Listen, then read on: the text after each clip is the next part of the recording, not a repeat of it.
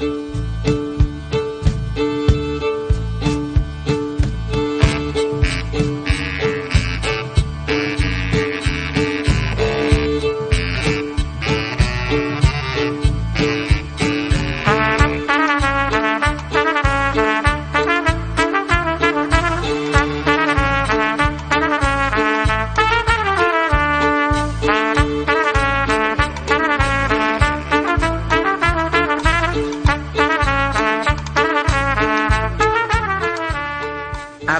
و یک روز پادکست شماره 174 رسم عاشق کشی چند پلان طولانی از دنیای رنگارنگ حسن حسن دوست در اتاق تدوین. بخش پایانی.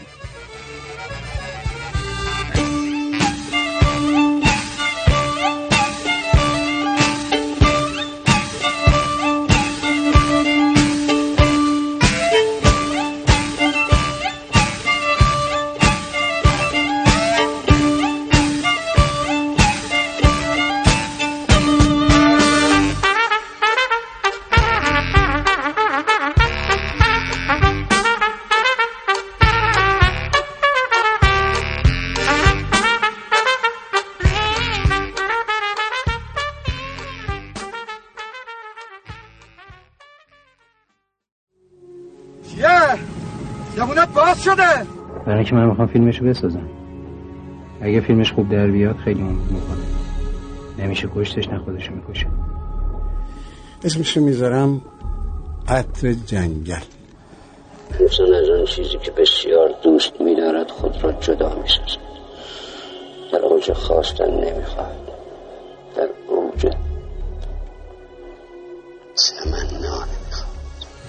من پش من کش من پش کش کش کم من کش پش مش میگم چرا نرفتی؟ مگه من از تو خواهش نکردم التماس نکردم. آخه اون دکتر روانکاوی که بتونه پری رو بفهمه اولا باید معتقد باشه که به خاطر خواست خدا بوده که بره روانشناسی بخونه و دکتر بشه. باید بفهمه من بر من بی من عاشقم یعنی چی؟ که شاهد مشهود باشه که تخیل خلاق داشته باشه که بفهمه لطیفه نورانی چیه؟ مردم این چرا همه مریضن؟ اینا هیچشون مریض همشون ساده وقتی دکتر می‌بینه هم مریض میشه. آره. بعضیشون هم فقط احتیاج به توجه داره به چی دکتر؟ تو احتیاج به توجه نداری؟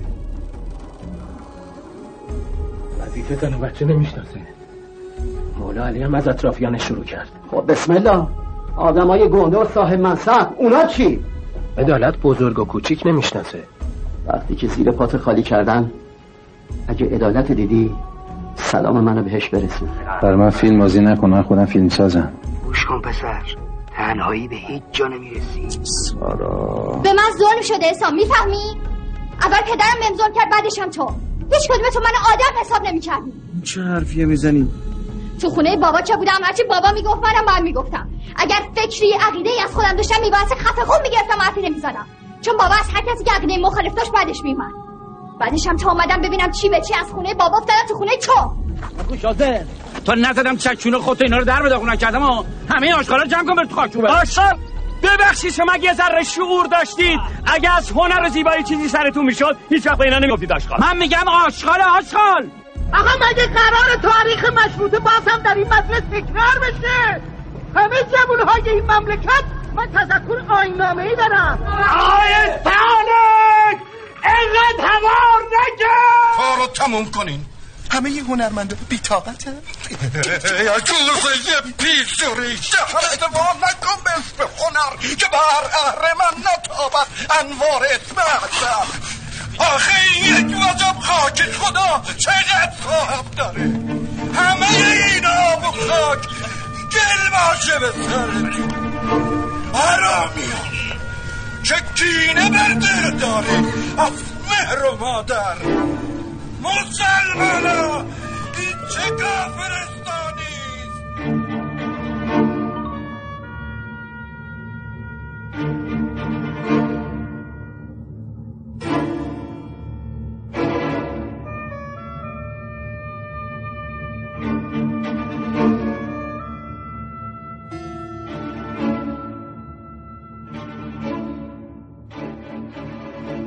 سلام. من حامد صرافی زاده هستم و خورسندم که شما پادکست ابدیت و یک روز رو برای شنیدن انتخاب کردید. حسن حسن دوست تدوینگر سرشناس و زبردست سینمای ایران در چندین برنامه با وجود مشغله فراوان قبول زحمت کردند و دعوت ما رو برای گفتگویی مفصل درباره برخی از فیلم های شاخص کارنامه کاریشون پذیرفته بودند و شما هم در یک سال گذشته تا به اینجای کار شنونده صحبت ایشون در چند پادکست ما بودید. این برنامه ما به بخش پایانی دیدگاه ها و نظرات ایشون اختصاص داره که درش برای ما درباره موضوعاتی همچون رابطه با کارگردانها، بازیگرها و فیلمبردارها، تدوین دیجیتال، جشنواره فیلم فجر و جوایزش، شرایط کنونی سینمای ایران و حضور در هیئت معرفی فیلم برای مراسم اسکار صحبت کردند.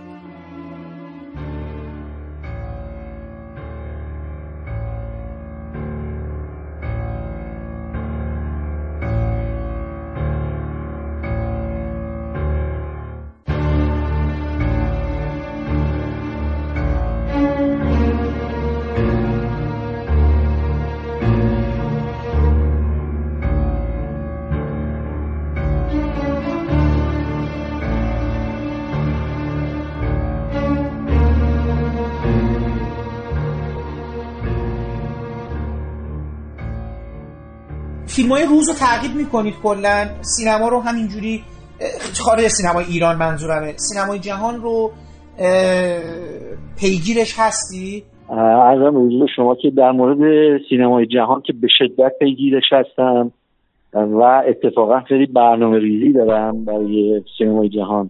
یعنی من چون تحقیق و پژوهش هم می‌کنم کتاب ترجمه می‌کنم مقاله می نویسم و تدریس می‌کنم مرتب سینما رو در دوره های مختلف دارم تعقیب می‌کنم و هر روز فیلم می‌بینم و دوره های مختلف سینما از کشورهای مختلف در تا تاریخ های گوناگون فیلم می‌بینم راجع به فیلم سازه تحقیق می‌کنم و کاملا احاطه دارم الان به هم سینمای جدید هم به سینمای قدیم و حتی یه تحقیقی در مورد دوره صامت دارم انجام میدم و فیلم های دوره صامت دارم مرور می‌کنم و اون فیلم هایی که خیلی هم معروف نیستن حتی اونا رو دارم پیدا می‌کنم و دونه دونه می‌بینم و در مورد تدوین یک کتابی هست ترجمه می‌کنم تاریخ تدوین که توش سینما صامت خیلی اهمیت داره و کتاب بسیار خوبیه. منو وادار کرده که یک سری فیلم صامت که ندیده بودم و زیاد ما فقط آخه گریفیث فقط شنیدیم و آیزنشتین در صورتی خیلی کسای دیگه هم بودن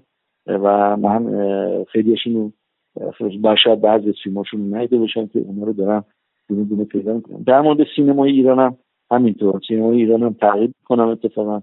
و فقط فیلمایی که مطرح هست. سعی می‌کنم اونا رو حتما ببینم. فیلم های مطرحی که مطرح میشه. نه همه فیلم رو چون سینما خیلی به شدت افتاده حاضر نیستم وقتم تلف کنم. و این فیلم های مزخرفی که تو سینما نمایش میشه و به عنوان کمدی چیزای بنجل به خورد مردم داده میشه و اینا رو حاضر نیستم ببینم ولی اون فیلم هایی که مطرح میشه و حتی فیلم هایی که متوسطه و میگن که بد نبود حتی اونا رو میگم می‌بینم تو سینما می‌بینم نه تو دیویدی نمی‌بینم اونا تو سینما کاملا می‌بینم شما وقتی فیلم های خارجی رو و ایرانی رو نگاه می‌کنید وقتی که از جنبه تدوین به این فیلم ها نگاه می‌کنید خودتون رو چه بخشایی دقیق میشید؟ می‌خوام ببینم که اصلا اصولا وقتی فیلم ها رو نگاه می‌کنید اول روی یعنی چیزی که جلو چشتون میاد تدوینه هست. به صورت ناخداگاه یا خداگاه یا نه خود فیلمه بیشتر اول تو ذهنتون میاد. می‌خوام تو ذهن تدوینگر موقع تماشای این فیلم ها چه تحولی تو ذهنشون میشه؟ بعد رو چه نکاتی تاکید می‌کنید؟ یا برای خودتون نوت برمیدارید برجستش می‌کنید؟ سوال سوال خوبیه. ببین من به عنوان یه آدم حرفه‌ای موقعی که فیلمو برای بار اول که می‌بینم به هیچ وجه سعی می‌کنم به تکنیکش دقت نکنم. یعنی سعی می‌کنم مثل یک آدم عادی یک تماشاگر عادی معمولی به فیلم نگاه کنم. اصلا به تکنیکش زیاد دقت نمی‌کنم. و سعی می‌کنم فیلم رو ببینم. اگر احساس کنم که این فیلم فیلم خیلی خوب و تاثیرگذاری هست اون وقت برای بار دوم یا سوم که می‌بینم سعی می‌کنم که به تدوینش دقت کنم به ساختارش دقت کنم و کشف کنن که اصلا این فیلم چرا خوب شده یا چرا این گونه تاثیر می‌ذاره. بنابراین در وهله اول فیلم رو سعی می‌کنم مثل آدم عادی ببینم و جنبه های تکنیکی رو در بارهای بعدی این کار خواهم وقتی به تدوین فیلم ها توجه می‌کنید به چه نکاتی توجه می‌کنید؟ یعنی الان بعد از این همین که خودتون دیگه در مقام استادی هستین تدریس می‌کنید و اینا. من می‌خوام ببینم که کجاها شگفت زدتون دیگه می‌کنن فیلم ها به لحاظ تدوینی. این اون قطعی که میگید اونجایی که برش می‌خوره هست یا نه؟ انتخاب نماها از چیست که شما رو الان همچنان سر ذوق میاره به عنوان اینکه میگید آها این یک تدوین خوبه یا این چیزیه که نمونه ای تو ذهنتون ثبت میشه. خب ببین قبلا که جوانتر بودیم بیشتر سعی می‌کردم که به برش ها دقت کنم. ببینم که برش ها رو چه نقاطی زده شده. نقاط نقطه برش خیلی اهمیت داره تو تدوین. همون بحث اساسی است که ما با همه کارگردانان داریم. میگیم آقا کارگردان می‌تونه خودش فیلمشو مونتاژ کنه؟ قطعا کارگردان مونتاژ بلده که متریال می‌تونه فیلم برداری کنه. ولی اینکه کدوم نقطه بهترین نقطه است رو نمی‌دونه کارگردان. چون تجربهش توی برش کمه. اینکه توی دو تا پلان وقتی میچسبونیم چه نقطه رو انتخاب کنیم برای برش بهترین نقطه باشه اینه که در واقع اون تدوینه رو حفظ می‌کنه منتها الان دیگه به جای رسیدن که دیگه به نقاط برش زیاد کاری ندارم چون می‌دونم که مثلا برای پیدا کردن نقطه برش زیاد مشکل ندارم. تجربه هم خیلی زیاد شده و نقاط برش خوب می‌تونم خیلی راحت پیدا کنم. الان به چیزهایی که دقت کنم اینه وقتی که می‌بینم یه فیلمی تأثیر گذار هست خوام ببینم که چه نوع ساختاری در تدوین چون مطمئنا در تدوین اتفاقی افتاده. من اعتقاد اینجوری دارم. من فکر می‌کنم که اگر فیلم تأثیر گذار هست قطعا در تدوین اتفاقی افتاده که فیلم موثر شده تأثیر گذار شده. این فقط سناریو یا فرض کنیم مضمون فیلم نیست که تاثیر گذاره نحوه بیان اون یا فیلم است که اونو تاثیر گذار می‌کنه در واقع. و این نحوه بیان دقیقا چیزی است که اکثرش در هنگام تدوین به دست میاد. خب من بیشتر سعی می‌کنم که این رابطه رو پیدا کنم که چه چیزی در تدوین موثر هست که یا خوبه که در واقع این تاثیر گذاشته. یکی اینه و یکی اینکه به ساختارش دقت می‌کنم مثلا چه نوع ساختار هماهنگ و یک پارچه باشه. یک فیلم نمی‌تونه هم کند باشه هم کند باشه. نمی‌تونه هم جامکات باشه هم مچکات باشه. من اعتقادی به این ندارم. من به یک پارچگی در تدوین اعتقاد دارم. و یه چیزی هست از قبیل می‌گفتیم یک دست باشه. به این اعتقاد دارم. بسیار از فیلم ایرانی یک پارچه و یک دست نیستن. قراقاتی هم. ببینید این بحثی که خیلی مهمه. به نظر شما مشکل این سینما ایران هم که الان نیست دیگه. ما یه کلیت بگیریم دیگه. یعنی از قبل از انقلاب تا همین دهه 90 که شما موقع اعتراضاتون هم کردین. به حالا تدوین می‌خوام ببینم این چیزی که شما میگید این یک دستی که نیست شما اینو ایراد رو در نگاه کارگردان می‌بینید یا نه؟ در برخورد تدوینگرها با مقولاتی که تو دستشون هست. یعنی این فکر کنم باید کلی باشه دیگه. متوجه شده اولا که وقتی که ما داریم صحبت در مورد فیلم و تدوین و اینا می‌کنیم منظورمون فیلم های خوبه. بله در قبل از انقلاب بعد از انقلاب فیلم زیاد ساخته شده. ولی اینکه اینا قابل بحث هست اصلا بیشتر به تدوینش هم صحبت کنیم. نه همچین چیزی نیست. مسلما فیلم های بد خیلی داریم. حتی فیلم های متوسط رو به بد هستن. زیاد داریم. من اصلا راجع به این فیلم ها هیچ کاری ندارم. یعنی بحثی ندارم. چون اینا نه از هیچ اصول و شیوهی استفاده نکردن برای اینکه فیلم بهتر بشه خوبتر بشه بنابراین قابل بحث نیستن. من بحثم روی فیلم های خوب و فیلم هایی که به قول معروف استر می‌کنن یا مثلا فرض کن ازشون نام برده میشه اونها حتما دارای شیوه های تدوینی هستن. بسیاری از فیلم های خوب هم هستن در سینمای ایران که فیلم های بدی نیستن ولی تدوین بدی دارن. یعنی ساختار خوبی انتخاب نشده برای تدوین و متاسفانه نمی‌تونم مثال بزنم چون باز دچار همون پارادوکسه میشیم که حالا کارگردانش تدوینگرش اینا فکر می‌کنن که ما اینجا یه قصدی داریم یا می‌خوایم چه می‌دونم تخته کنیم کار کسی رو یا سوادشون روی سوال ببریم. نمی‌تونم نام ببرم. اینی که بسیاری از فیلم های ایرانی ساختار تدوین ندارن. خیلی در هم هستن و شما میگی اینا که فیلم های خوبیه. پس چرا آدم حس در نهایت آنچنانی بهشون نداره؟ اینا می‌تونن فیلم های خوبی باشن. ولی یکی از دلایلش هم این ساختار تدوینی که نیست. توش ساختاری وجود نداره. اصولا بسیاری از تدوینگرای ما ساختاری فکر نمی‌کنن. توجهشون به اون کاتاست. یعنی کاتای خوبی بکنیم. یا خودمون رو نشون بدیم. یا بگیم که این فیلم تدوین داره. دقت کنیم خب من این اعتقادی به این چیزا ندارم. من فکر کنم یک فیلم اصلا نباید متوجه تدوینش بشی. یعنی فیلمی که فیلم خوب بود تاثیرگذاریه و تدوینش دیده نمیشه اون فیلم به نظر من قابل بحث می‌تونیم راجبش تجزیه تدویش کنیم و تدوینش رو و راجب ساختار تدوین صحبت کنیم. ولی فیلم هایی که فیلم های خوبی هستن ولی چپن دقیقه چی تدوین شدن؟ یعنی هر سکانسش رو یه جوری منتج شده. خیلی قراقاتیه اینا خب مسلما ساختار ندارن و چون ساختار ندارن اون فیلم که می‌تونه فیلم خیلی خوب و موثری باشه تبدیل به فیلم متوسط میشه. و فیلم به یاد نمیشه. فقط دیگه بعد نبود خوب بود. خب حالا ما موقعی که داریم فیلم نگاه می‌کنیم راجع اون فیلم های خوب فیلم های خوب رو نگاه می‌کنیم اگه بخوایم تدوینشون رو دقت بکنیم در فیلم های خارجی به خصوص خب به ساختارش باید دقت کنیم دیگه. ببینیم در چه نوع شیوه ای یا چه نوع ساختاری برای تدوین استفاده شده که فیلم هم موثر شده. من بیشتر به اینا نگاه می‌کنم.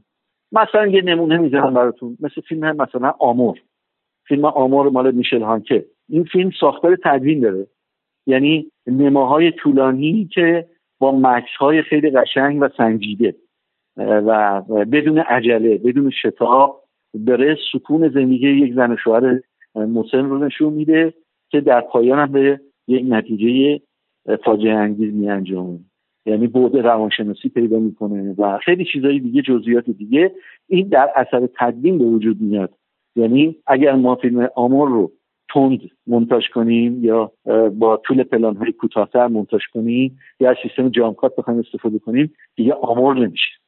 قطعا این تاثیری که الان این فیلم داره نخواهد داشت. همچنان که فیلم آمور دوم یعنی میشلان که بعدش یه فیلم دیگه تا در ادامه آمور که اصلا فیلم خوب نیست. فیلم خوبی اصلا نیست. اصلا به پای آمور نمی‌رسه. هپی اندو میگین شما؟ هپی اند همون ادامه اون فیلم دیگه ادامه آموره و فیلم نیست اینطور. در اینکه ساختار نداره ساختار تدوین نداره و خوب درست منتاج نشده. حالا اینکه آیا مقصر تدوینگره یا کارگردانه اینم خودش محل بحثه.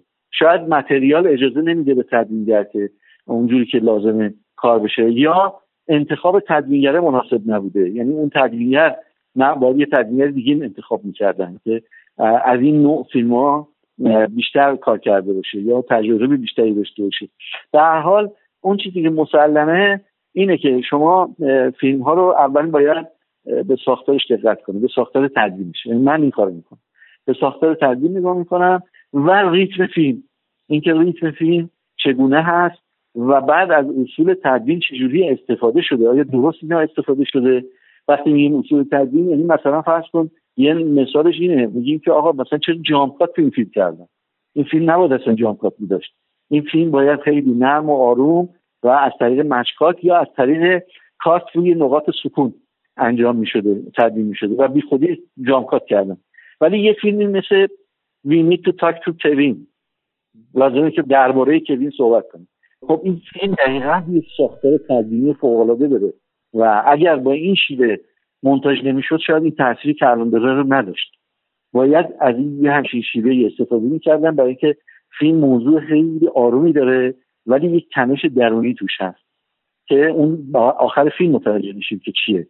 و انواع اصلا فیلم های دیگه و میشه مثال بود که تدوین چه ضرری زده یا تدوین چه استفاده به فیلم رسونده. اینه که من اینجوری نگاه می‌کنم دیگه. تو صحبتی که گفتی یه سوال دیگه برای من پیش اومد. به نظر شما اصولا تدوینگرها اینو مثلا به عنوان توصیه تو کلاستون میگید آیا همه تدوینگرها باید خبره هر نوع فیلمی بشن یا نه؟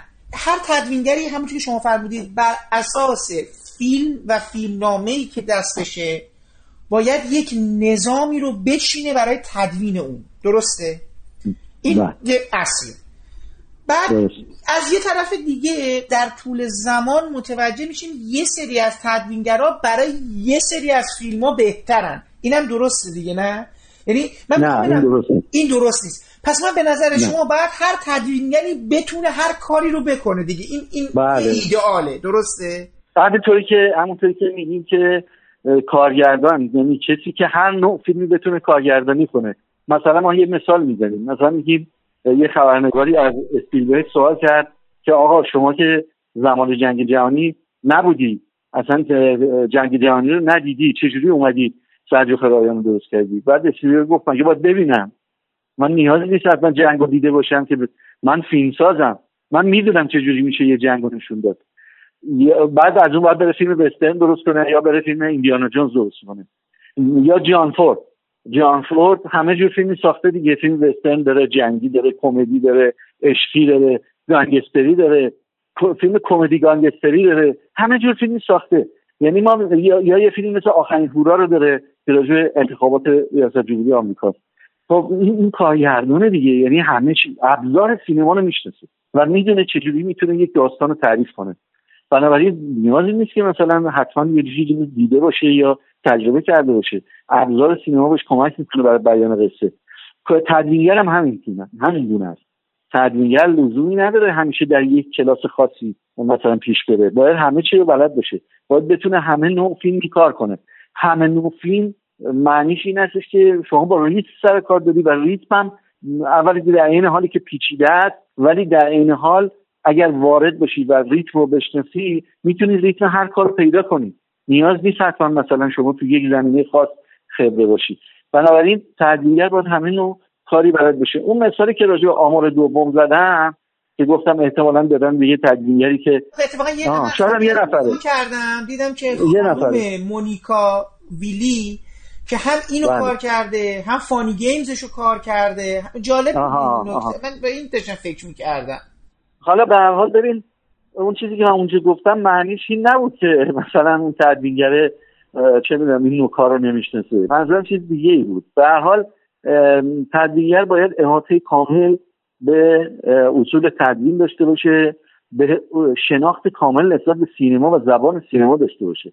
مسئله ما این الان. دانستن اصول کافی نیست. اینکه ما بدونیم ماتکات یعنی چی یا جامکات یعنی چی این که مهم نیست. الان همه می‌تونیم یاد بگیریم. اینکه از اینا در کجا میشه درست استفاده کرد مهمه. اینکه ما ساختاری فکر کنیم مهمه. ساختاری فکر کردن خیلی کار سختیه. ممکنه یه تدوینگر ما داشته باشیم چه می‌دونم 80 سال این کاره باشه. ولی نفهم ساختار یعنی چی؟ این امکانش هست. مثل این میمونه میشه اصلا نقاش زیاد داریم زمانی که ونگو زندگی می‌کرد تو قرن 19 خب اونجا خیلی نقاش بودن. مثلا پایگاه نقاشی از فرانسه بود و نقاشی بسیار زیادی وجود داشتن. ولی همه اونا نامآور نیستن. همشون نقاش های معروفی نیستن. یه چند تاییشون از تو مطرح هستن. بقیهشون خیلی معمولی بودن و دیگه اسمشون تو تاریخ زیاد نموند. شاید تک و توک آثارشون مثلا دیده بشه و بررسی بشه. می‌خوام بهت بگم یعنی باید تدوینگر شناخت کافی داشته باشه و احاطه کافی داشته باشه به سینما و زبان سینما و همینطور اصول تدوین رو کاملا خوب بشناسه و اینکه شناخت اولیه کافی نیست. باید بدون کجا باید از اینا استفاده کنه. اون مهمه. کجا و چطور. اون مهمه که داستان رو خوب بتونه تعریف کنه. من فکر می‌کنم که علاوه بر این که شما فرمودید هر تدوینگر و اصلا هر کسی هر, هر سینماگری جدای از این دانش باید یه جور یه،, یه،, یه نگاه وسیعتری هم کلا به مسئله سینما باشه که بتونه هر جهانی رو تحلیلی داشته باشه براش. یعنی عین یک منتقد همینجور که با فیلمنامه مواجه میشه همینجور که با فیلم بازیگری اینها آشنا میشه این یواش یواش این کیفیت رو در کار تدوین در حقیقت بارز میشه و اینکه شما یواش یواش انتخاب هاتون هم بر اساس سلیقه سینماییتون بر اساس تسلطتون هم که شما فرمودید رو تاریخ سینما یواش یواش فرمی پیدا می‌کنه. می‌دونید؟ من یواش یواش می‌خوام به این برسم که چه چیزهایی یک تدوینگر رو نسبت به تدوینگرهای دیگه مثلا متفاوت می‌کنه. می‌دونید؟ اینکه مثلا این تدوینگرهایی که اسکار می‌گیرن چون الان واقعیت خیلی از این فیلم ها به اون مفهومش مثلا برای یک یه فیلم استاندارد به لحاظ ریتم به لحاظ حالا زرباهنگ حالا تنش درونی بیرونی فهم درست از اون فیلمه تدوینا همه یه جایگاه قرار می‌گیرن. ولی اونی که نسبت به اونی که برجسته میشه برای من چیزی که شماها چجوری انتخاب می‌کنید؟ چون برای شما تو چیزای داوری هم بودین و اینا بعضا تو برای جشن خانه سینما دیگه سنفیه دیگه. بعضا من برام جالب بود که به چه چیزایی بیشتر فکر میشه و این نکات چگونه اصلا بحث میشه یا تو شکل خب، شکل می‌گیره؟ ببین این سوال شما در دو, دو تا چیز داره دو تا تفسیر یعنی دو تا سوال یه سوال یک سوال اول این هستش که آیا تدوینگر داره سبکه؟ یعنی میگیم که یه خبرنگار یه دفعه از من سوال کرد که سبک شما خیلی چیزه مثلا مشخصه. گفتم نه همچی چیزی نیست. مثلا سبکی به اسم سبک حسن دوست نداریم. اصلا همچی چیزی غلطه. سبک تدوینگر ما نداریم. حتی سبک کارگردان هم نداریم. یه سری اسلوبه یه سری شیوه های فیلمسازی هست. هر کارگردانی یه شیوه خاصی انتخاب می‌کنه و اون شیوه رو میده جلو. یعنی ما دیگه ابداگر سینما نیستیم. همه چیز ابداع شد تموم شد. سینما همه چیزایی که باید ابداع بکنه تو طول تاریخ سینما انجام داده. دیگه چیز جدیدی وجود نداره که بگیم الان یه کسی اومده یه چیز جدید اختراع کرده. و همه کارگردان ها دارن چه داخل چه خارج فرقی نمی‌کنه. از همون شیوه ها دارن استفاده می‌کنن. تدوینگر هم همین گونه هست. هیچ تدوینگری نمی‌تونه بگه من سبکی دارم یا من جور خاصی تدوین می‌کنم که دیگران نمی‌کنن. همچه چیزی غلطه اگه کسی هم بگه. تدوینگر خوب کسی است که اصول تدوین رو می‌شناسه کاملا تجربه داره ریتم شناسه. یعنی می‌دونه ریتم یعنی چی؟ و می‌دونه که هر فیلمی رو چجوری باید منتاج کنه. مهم نیست که فیلم چه شیوه ای داره. همه شیوه ها رو باید بلد باشه بدونه. باید بشناسه سینما رو باید شیوه ها رو بدونه. بنابراین باید بدونه که هر داستانی با چه شیوه ای باید گفته بشه که تاثیر بیشتری داشته باشه. این دیگه اسمش سبک تدوینگر نیست که. ما می‌تونیم بگیم اون تدوینگر تدوینگر متبهریه. تدوینگری است که کارش خیلی خوب بلده. و در نهایت بگیم حرفه‌ایه. چون لفظ حرفه‌ای هم از اون چیزاست که می‌تونستی سوال کنی. و کی میگیم تدوینگر حرفه‌ای؟ این هم خیلی مبحث جالبیه. تدوینگر حرفه‌ای از دو زاویه دیده میشه. یکی این که کارشو بسیار عالی بلده یعنی اشراف کامل داره به این کار. دو زندگیش و اقتصاد زندگیشو داره از راه تدوین میگذرونه. این میشه دو تا عامل مهم توی حرفه‌ای بودن. خب و در مورد اون بخش دوم سوال نحوه داوری این که ما مثلا چگونه داوری می‌کنیم. خب اون یه چیزیست که مثلا توی جشن خانه سینما من نمی‌دونم هر کسی و خوش یه معیاری ممکنه داشته باشه من نمی‌دونم. ولی من خودم مثلا معیارم این هست که اول ببینم فیلم فیلم خوبی هست یا نه. من اصلا اعتقاد ندارم که یه فیلم بد منتاج خوبی داره. اصلا هم چیزی رو اعتقاد ندارم. به هیچ وجه. اگه فیلم فیلم بدی باشه تدوینش هم خوب نیست. مطمئنا اینطوریه. ممکنه تقصیر تدوینگر نباشه. ممکنه مشکل از فیلمنامه باشه ممکنه مشکل از متریالی که کارگردان گرفته باشه. خیلی مشکلات ممکنه داشته باشه که دست تدوینگر بسته بوده مثلا نتونسته اونجوری که باید شاید کارش انجام بده. ما در مورد فیلم بعد تدوین خوب نداریم. اما شما می‌تونید با تدوین خوب یک فیلم متوسط رو برسونیش به درجه عالی. همینطور که ممکنه یه تدوین بعد یه فیلم عالی رو بکنه متوسط. اینا معیارهایی که میشه دید تو فیلم ها کاملا میشه دید. یعنی اینکه اول بدونیم اصول تدوین خوب پیاده شده تو یه فیلم یا نه. این یک. یا اول ببینیم که فیلم خوب هست یا نه. اگه فیلم خوب بود خیلی خوب. حالا ببینیم اصول تدوین خوب توش پیاده کردن. آیا ساختار داره این فیلم؟ ساختار تدوین داره؟ با سنجیدگی این کار شده و در نهایت نوآوری. آیا نوآوری هایی هم شده تو این کار یا نه؟ اینا همه می‌تونه امتیاز باشه برای تدوین یه فیلم. حالا تو خود این کارهایی که شما دیدید غیر از اینکه کارهایی که خیلی خودتون انجام دادید نمونه های شاخصی هست برای ما مثال بزنید از توی سینمای ایران. من دوست دارم ببینم به نظر شما کدوم یکی از کارهای همکاراتون به اون لولی رسیدن که دوست داشتید و برای خودتون برجسته شده؟ چون برای انتقادات که زیاده ولی اونایی که برای خود شما معنا پیدا کرده جایی هستش که دوست داشته باشید ذکر کنید نامشونو. فیلم زیادی هست. فیلم هست در سینما ایران که خوب تدوین شده مثل دونده.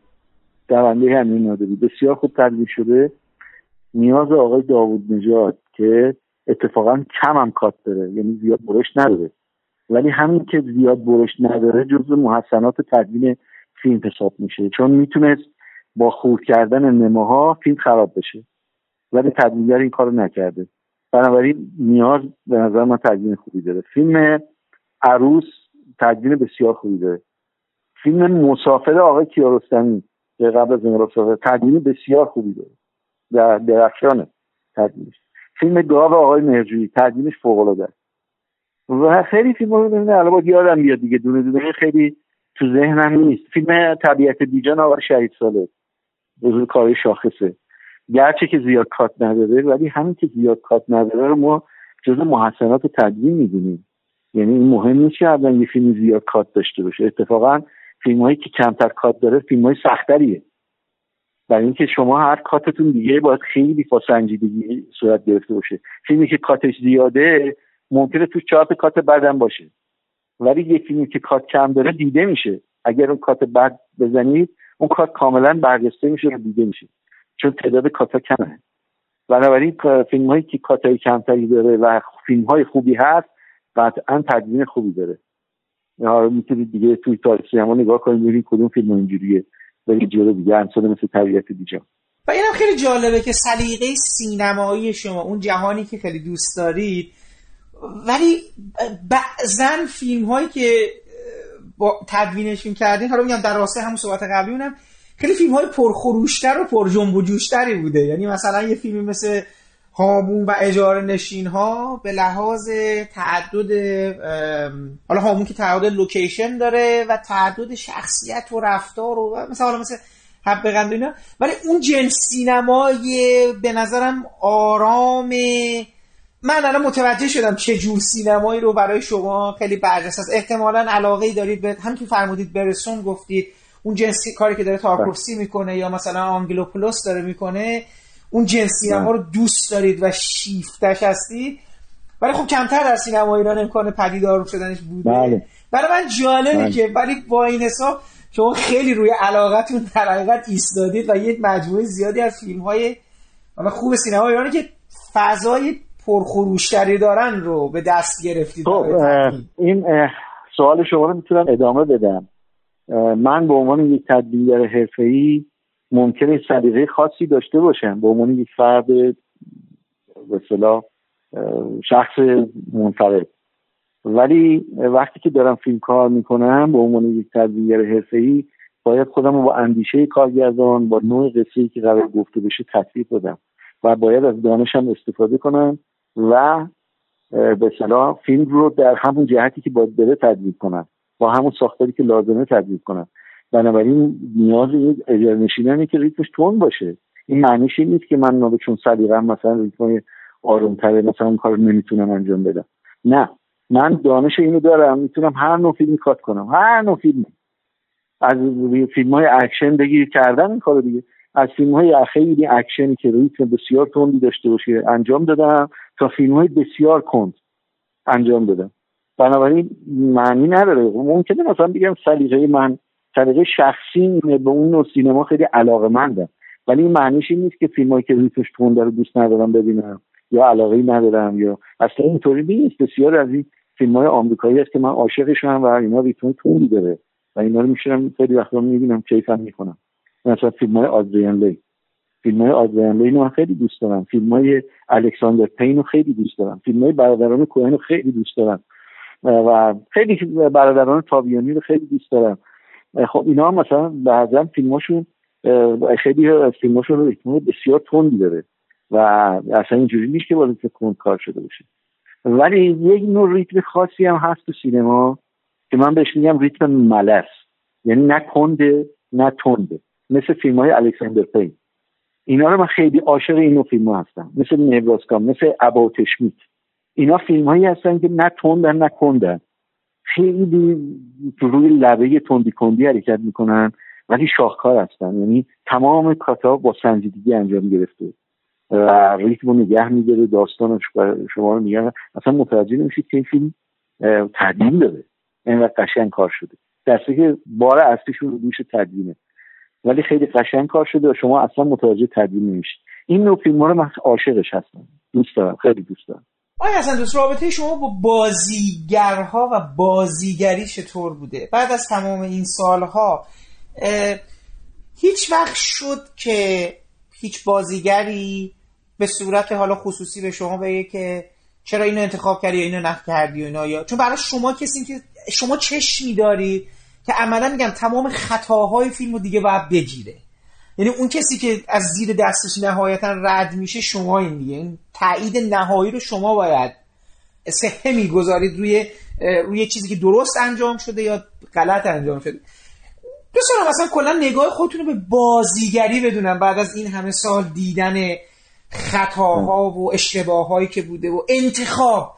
این انتخاب خیلی برای من جالب که تو مجموعه پلان هایی که گرفته شده اگر چندین بار تکرار شده باشه چقدر مرور می‌کنید تا می‌رسید به انتخابی که این پلان یا این سکانس رو باید با این برداشت خب ثبت کنید سوال خب سوال خیلی خوبیه و شاید الان یه من بکشون یه ساعت راجبش صحبت کنم. چون ببینید در فیلم های داستانی یا سینمایی من اعتقاد دارم که بازی خیلی اهمیت داره. یعنی تماشاگر با بازیگر رو حرکت می‌کنه داستان می‌بره جلو. به تکنیک فیلم توجهی نداره.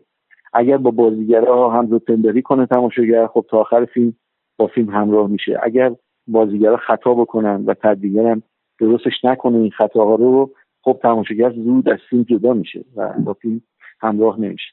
بنابراین بازی برای من یکی در اصله. یعنی در انتخاب برداشتها و نماها همیشه به بازی دقت می‌کنم. اما اینکه به چه چیزشون دقت می‌کنم خب اینم خیلی مسئله است خیلی چیز مهمیه.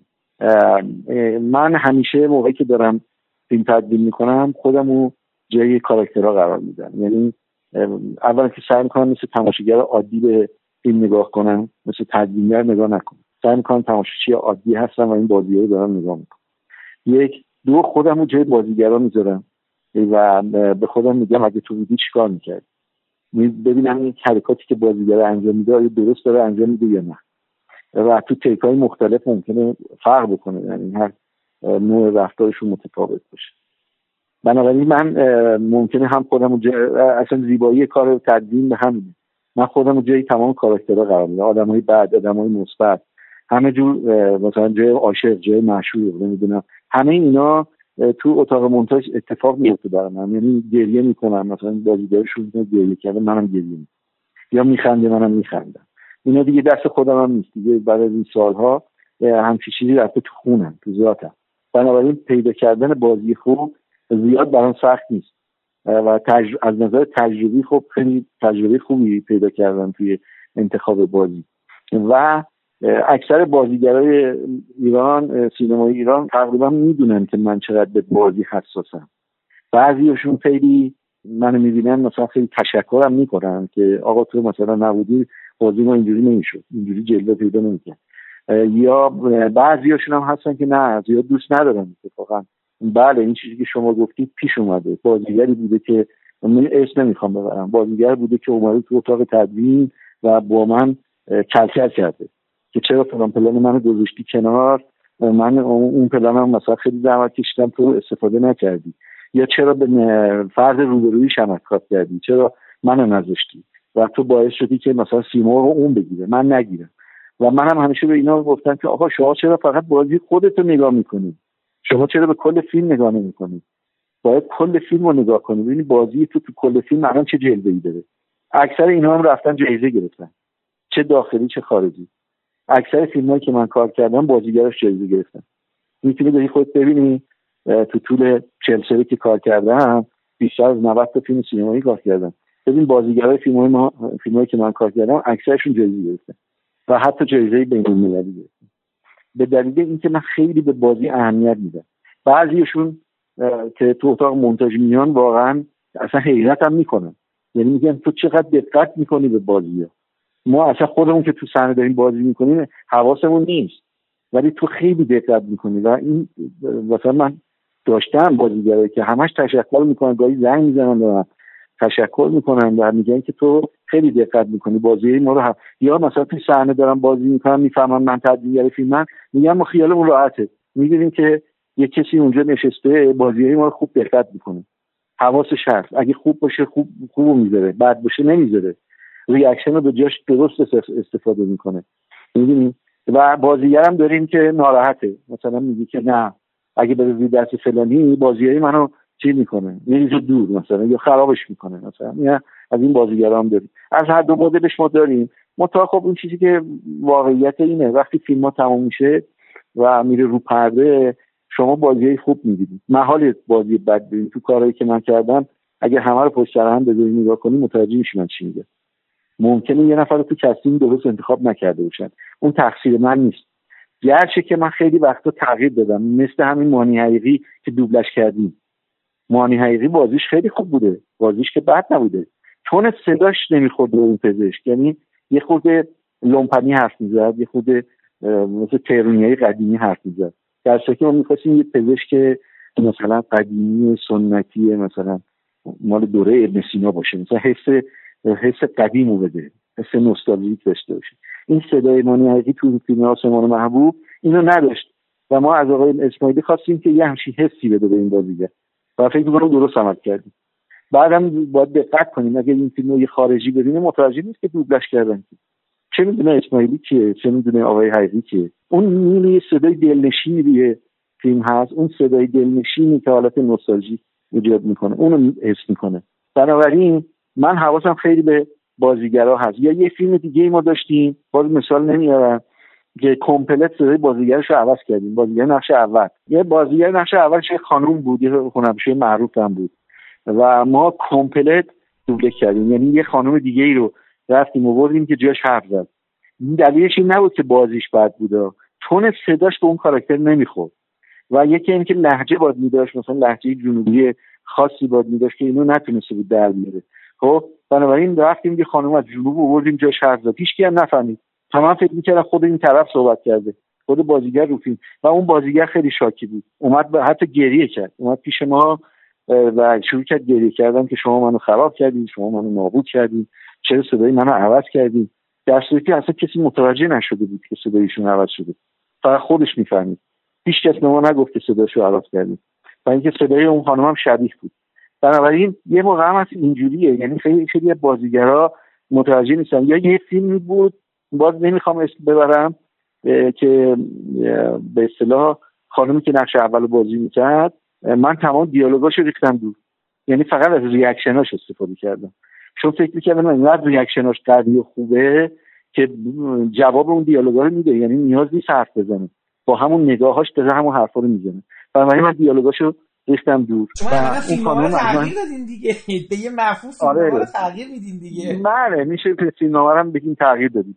خب اون خانم خیلی از دست من ناراحت بود. جواب سرا منم نمی‌داد. فکر می‌کرد که من مثلا بازیشو خراب کردم. در صورت که ایشون رفت در فرانسه جایزه اول بازی گرفت. برای همون فیلم. خب باید آدم یه خود معرفت داشته باشه. حالا که یه جایزه بین گرفتی زنگ بزن. بگو من اشتباه می‌کردم. شما درست عمل کردی. برای اینکه توی اون فرانسه نقد نوشته بودن رو بازی ایشون. گفته بودن ایشون با نگاه شخص می‌زنه. نیاز به دیالوگ نداشته و خیلی درست بازی کرده. بسیار درونی بازی کرده. برای همین جایزه رو بهش دادم. خب شما فکر کن که این اتفاق تو تدوین افتاده و این خانم اصلا یادش میده یادش رفتی که این اتفاق افتاده. اینقدر از این موارد من خیلی دارم. تو فیلم های مختلف مسائل گوناگونی در, در رابطه با بازیگرا دارم که خب حالا همش یادم نمیاد ولی اگه دونه دونه بشینم فکر کنم بهت بگم بعضیش خاطرات خیلی جالبی هم داره. فکر این قضیه رو شما فیلم برداران دارین دیگه درسته؟ به خاطر اینکه ببینید همه آدما فکر می‌کنن که زحمت بسیار زیادی کشیدن برای اون کاری که می‌خواستن در بیارن. و من فکرم دوباره رابطه شما با عنوان تدوینگر با تمام این عوامل به صورت میگم چون چیز تایید نهایی از زیر نظر شما باید رد بشه این نقش بسیار کلیدی دارین دیگه. این رابطه رو با فیلم برداران داشتین؟ یعنی به این صورت بده بستون یا مثلا یه جور شکایت گله یا به حال تحسین و اینا؟ بله داشتم. چرا نداشتم؟ قطعا داشتم. بعضی از فیلم بردارا خب خیلی خوب درک می‌کنن این موضوع رو. اونا که خیلی حرفه‌ای هستن. اصولا آقای سرافی زاده کسی که کارشو بلده آدم حرفه‌ای هست هیچ وقت ناراحت نمیشه. مثل این موقع که الان مثلا فرض کن یه فیلم برداری بیا تو اتاق که این اتفاق افتاده. اومده به من پیشنهاد کرده که فلان مثلا کاتم رو عوض کنم من گفته مثلا کات کات خوبی نیست. آقای حسن اینو درستش کن. منم رفتم فکر کردم راست میگه. بعد من حالا باید ناراحت بشن که ایشون اومده مثلا به کار من دخالت من اینجوری نمی‌بینم. من به کل فیلم نگاه می‌کنم. من میگم یه فیلم اگه فیلم خوبی بشه قرار نیست کسی بفهمه که چقدر اشتباهات بوده توی فیلم. هیچ کس نمی‌دونه اینو. این یه رازه کسی جایی مصاحبه نمی‌کنه اینا رو بگی که. اون فیلم بردار باید اینو درک کنه اگر من میگم که مثلا فرض کن این پلانه رو اگه رنگشو مثلا فرض کن عوض بکنی اینجوریش کنی بهتر میشه. یا اگر لوک فیلم اینجوری تغییرش بدی پیشنهاده. اینجوری کنی بهتر میشه. این آدم اگه حرفه‌ای باشه کارشو بلد باشه ناراحت نمیشه که. تازه استقبالم می‌کنه. تشکرم تازه می‌کنه که تو چه پیشنهاد خوبی کردی. من از هر دو مدلش داشتم. یعنی هم فیلم برداری داشتم که به نظر من فوق بوده. پیشنهادهای خوبی هم بهش دادم پذیرفته و آخرش هم ازم تشکر کرده. فیلم بردارم داشتم که ناراحت شده. الان هم میره سر هر کاری پشت سر من می‌زنه. اگه کارگردانه بخواد با من تدوین کنه میگه نه نه نه. فلانی رو ولش کنید. فلانی بهتره. از اینا خیلی دارم من. از این اتفاقات تو سینما ایران. همین الان هم درگیر این ماجرا هستم که میان این کار این کارو می‌کنن. ولی برای من به خدا اصلا مهم نیست. من یه اصولی تو کارم دارم. اصولم هم اینه که فیلم باید فیلم خوبی بشه مهم نیست کی فیلم برداره کی تدوینگره کی موزیسینشه کی کارگردانشه اصول من میگه که فیلم باید فیلم خوبی بشه این برای من مهمه. اصلا چی دیگه مهم نیست. هر کاری می‌کنم که فیلم بهتر بشه. چون می‌دونم که وقتی بهتر شد به نفع هممونه.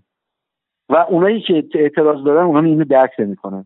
اونا چون کارشون بلد نیستن. اونا چون حرفه‌ای نیستن. آدم حرفه‌ای به فیلم فکر می‌کنه نه به کار خودش حالا به حال خیلی جالب حالا این ادامه بحث شما که چیزی گفته اینا می‌خواستم خدمتتون بگم یه سری کارگردانا هستن های حسن دوست مثل ترانس ملیک و پول توماس اندرسون بله. و پلردونی فیلمساز بله. فرانسوی خیلی بله. توجه کردی که اینا فیلم ها کاملا آن چیزی که سا داره بیرون گر... حالا بیرون منظورم بحث مجیدی و حالا مثلا پلان زیاد بگیرین نه ببینید اصلا فیلم ها رو میز تدوین شکل می‌گیرن. یعنی من این اتفاقا می‌خواستم با شما مطرح کنم. به این مفهوم که تصاویری که فیلمساز گرفته اصلا کلا توی عوالم دیگه ای میگذره و فیلم رو میز تدوین کاملا به این محصول نهایی می‌رسه. یعنی مثلا شما الان ترانس رو ببینید مثلا میگه آقا به فیلم بردارش میگه برو تو طبیعت با هم میریم. بگیر از ساقه ها بگیر. از آفتاب بگیر از این مثلا از آنتونیو بله. بندراس کنار استخ بگیر همین یه نما رو می‌خوام تموم. بعد برو اون ور بعد برو اون ور تو هوا. بعد اصلا احساس می‌کنی این فیلمه داره یه جای دیگه این فیلم ساخته میشه. کلردونی بله. هم همینطوره. شما وقتی فیلم های کلردونی رو می‌بینید مثلا می‌بینید دوربین یه جایه. مثلا دو نفر آدم دارن با هم معاشقه می‌کنن. این زاویه دوربین میره تو بدن این تو موهای این. این دست کجا میره؟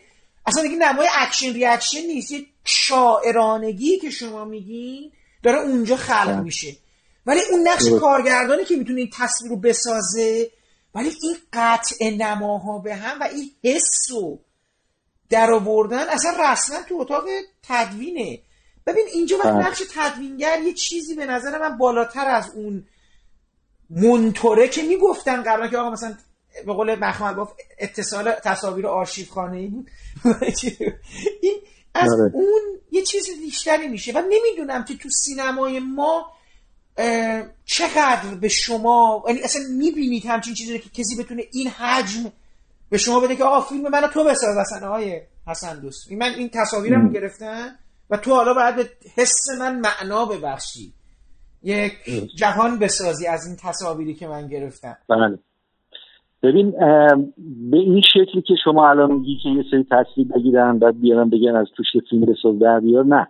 به این شکل من نداشتم. اما به هر حال همیشه یه سناریویی وجود داره و کارگردان محدود میشه اینکه اون سناریو رو بابتش متریال تهیه کنه. یعنی به هر حال یه سناریویی دستشه و متریال رو تهیه می‌کنه و این متریال هم خط و ربط داره. یعنی چون باید قصه ای رو تعریف کنه خط و ربط داره به هم مربوطه. حالا اینکه مثلا دقیقا چه نوع پلان هایی استفاده بشه کجای این پلان ها استفاده بشه با چه طولی و چه نوع ساختاری توی تدوین به کار برده بشه بله اونا اتفاق میفته توی موقعی که ما کار می‌کنیم و به اصطلاح اکثرا کارگردان ها اینو در اختیار من می‌ذارن و میرن. یعنی دیگه حضور ندارن. و همون کاری که مثلا ما با آقای مرجویی کردیم با آقای مجیدی کردیم با آقای مثلا طالبی کردیم. اینا چیده؟ ولی بعضی از کارگردان هستن که دوست دارن تو اتاق مونتاژ حضور داشته باشن. من مثلا خسرو معصومی از اوناست. اون دوست داره پلو من بشینیم و ما مرتب با هم باید بحث کنیم. سر یه دونه کات مثلا چرا این کاتو کردیم باید با هم جدل کنیم. بحث و جدل بحث و جدل. و هر دوتاش هم منطقی ها فکر نکنید که مثلا غلطه. هر دوتاش می‌تونه روش خوبی باشه. هیچ چیز خاصی وجود نداره قانون خاصی وجود نداره که بگیم کارگردان تو اتاق تدوین بیاد یا نیاد می‌تونه هم باشه هم می‌تونه نباشه. بستگی به خودش داره. به نظر من اگر نباشه نتیجه خیلی بهتر در میاد خیلی دینامیکتره برای تدوین. قشنگتر از آب در میاد اینی که نه من تا حالا فیلمی که مثلا اینجوری شده باشه مثلا متریالی بگیرن بعد بگن نه ما سناریوی خاصی هم نداریم تو خود دستوش یه سناریو. ولی فیلم هایی بوده است که سناریوشو مثلا بسیار زیاد من عوض کردم تو تدوین نه اینکه خودم کرده باشم با نظر کارگردان این کار کردم. خودم که نمی‌تونم از چیز خودم مثلا بیام بگم که نه الا بالله همین که من میگم. نه این باید با تایید کارگردان باشه. چون بالاخره فیلم کارگردان داره. اسم کارگردان روی فیلمه اسم من که کارگردان نیست. اونه که همه جا میره جواب میده. اونه که تو جشنواره میره خبرنگار ازش سوال می‌کنه. باید بتونه دفاع کنه از فیلم. بنابراین من هر کاری هم بکنم با تایید کارگردان خواهد بود. و اگر کارگردان زیر بارش نره ملزم هستم که نظر اون اجرا کنم. یعنی آخر نهایت اینی که ایده اونو باید حتی اگر بهش اعتقادم ندارم ایده ایشون مثلا میگه قند دیگه. من میگم مثلا آقا میگه 50 دقیقه این فیلم مقدمات ها این خطرناکه. ممکنه تماشاگر فیلم فیلم رو رها کنه. ممکنه با فیلم همراه نشه. ولی اون میگه نه. من می‌خوام که شما این کارو بکنید. و من نمی‌تونم به زور چیز کنم که دعوا کنیم با هم که. من باید حرفش رو گوش بدم و حرفش هم گوش دادم و این کار کردم. طبق نظر ایشون عمل کردم. ممکنه یه چیزایش هم کوتاه کرده باشم. نظر دادم گفتم این دیگه زیاده. مثلا این تیکش رو دور. این مثلا این قسمت رو نذار. یا این دیالوگو نذار. اینا این کارا رو کردیم که طبیعی هم هست. هر کاری این اتفاق میفته یا یه فیلمی بوده که 50 درصدش مثلا فرض کن تو مونتاژ تغییر دادم یعنی داستان عوض کردم اصلا داستان صحنه کم داشته سکانس کم داشته. و به کارگردان گفتیم رفته دوباره فیلم برداری کرده. یه هفته رفته فیلم برداری. بعضی فیلم هست که پایانش رو عوض کردم یعنی من نکردم واسه اشتباه نکنید. منظورم که با نظر کارگردان این کار کردیم پایانش مثلا اشکال داشته یا خوب نشده. گفتیم برو پایانش رو عوض کن. بعد با هم نشستیم فکر کردیم که چیکار کنیم برای پایانش. و عین اون دوتای هم فکری کردیم مثلا اون رفته گرفته. یا با فیلم نامه نویسش مثلا صحبت کردیم گفتیم تو نظر بده تو بگو که پایانش چی بشه این که بله خیلی اتفاقات افتاده رو این فیلم ها که توی مرحله تدوین اتفاق میفته من فکر می‌کنم که تو سینمای آمریکا هم یه همچین اتفاقی میفته یعنی اونجا هم در حال اگر تدوینگر یک نظری داره به نظرش گوش میدن. یعنی کارگردان فیلمنامه نویس اینا همه حضور دارن. به نظرش گوش میدن و اگه لازم به تغییراتی باشه میرن میدن. همونطور که شما می‌دونید اینا وقتی که فیلمو تدوین می‌کنن تموم میشه یه دونه پریویو می‌ذارن. در ممکنه عوض کنن فیلمو ممکنه خیلی مونتاژ اصلا من می‌خوام بگم یه اتفاقای حسی تری هم میفته جدا از اینکه به لحاظ آیا یه چیزی کار می‌کنه یا نمی‌کنه. من شما فیلم مرشد رو دیدین؟ مال پور توماس اندرسون رو؟ مرشد رو ندیدم. مستر. مستر بله نه ندیدم. بله. خیلی جالبه. اولا ما یه سری چیزایی دیدیم توی تیزر فیلم که تو فیلم نهایی نبود خب؟ بعد وقتی فیلم رو می‌بینید متوجه میشید که کارگردان سر میز تدوین یا با تدوینگرش اصلا به این حس رسیده که این بخش فیلم رو کاملا در بیارم. یعنی یک فیلم رو ساختن اینا مثلا به مدت سه ساعت. و بعد متوجه میشه که اصلا یواش یواش توی روند به لحاظ اشراقی احساسی به این نتیجه می‌رسه که بنده اصلا می‌خوام تمرکز فیلمم رو عوض کنم. حالا شما یک مثال علنی زدید برای من در مورد اینکه بازیگر کلام رو ازش گرفتیم و فقط reaction رو بهش دادید. یعنی یه شخصیت اصلا عوض کردی یعنی آدم پرگو رو به آدم درونگرا تبدیل کردی خب این خیلی جذابه. آره. حالا خواسته یا ناخواسته این اتفاق افتاده. شما تصور کنید یه کارگردان یا تدوینگر به این نتیجه حالا تدوینگر احتمالا نمی‌تونه به این نتیجه برسه خودش شخصا ولی کارگردان یواش یواش در طول ساخت فیلم به این نتیجه برسه که باید دنیای فیلمشو مثلا از یک فیلم نتیجه گرا به یک فیلم میگم مثلا شما یه فیلم پلیسی می‌خوای بسازی و یواش یواش فیلم تو از یک فیلمی که بعد نتیجه قاتل و مقتول مشخص بشه به یه فیلم فضا تبدیل کنی. یا مثلا من همیشه می‌دونید آقای حسن دوست فکر می‌کنم که تدوینگر کاساوتیس یا خودش با این فیلمش چیکار می‌کرده؟ چون ببینید کاساوتیس فیلم ها رو که می‌بینی اجازه می‌داده بازیگرا همین جور خودانگیخته خودش رو جلوی دوربین افشا کنه بریزه بیرون. اتفاقا دیروز داشتم یکی از فیلماشو می‌دیدم خیلی آره خیلی جذاب. فیلمی داره کدوم؟ به اسم لاو استریم آها من اتفاقا همین من اخیرا تو پرده دیدم.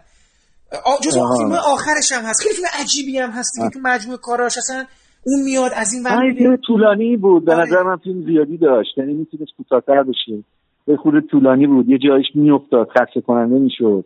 بعد حس تکراری به آدم دست می‌داد. آره آره. آره، ولی یه جایش هم جالب بود. یعنی یه نوع فیلمسازی جالبی بود دیگه. یه جور دیگه ای بود. مثلا به سینمای آمریکا نمی‌خورد اصلا.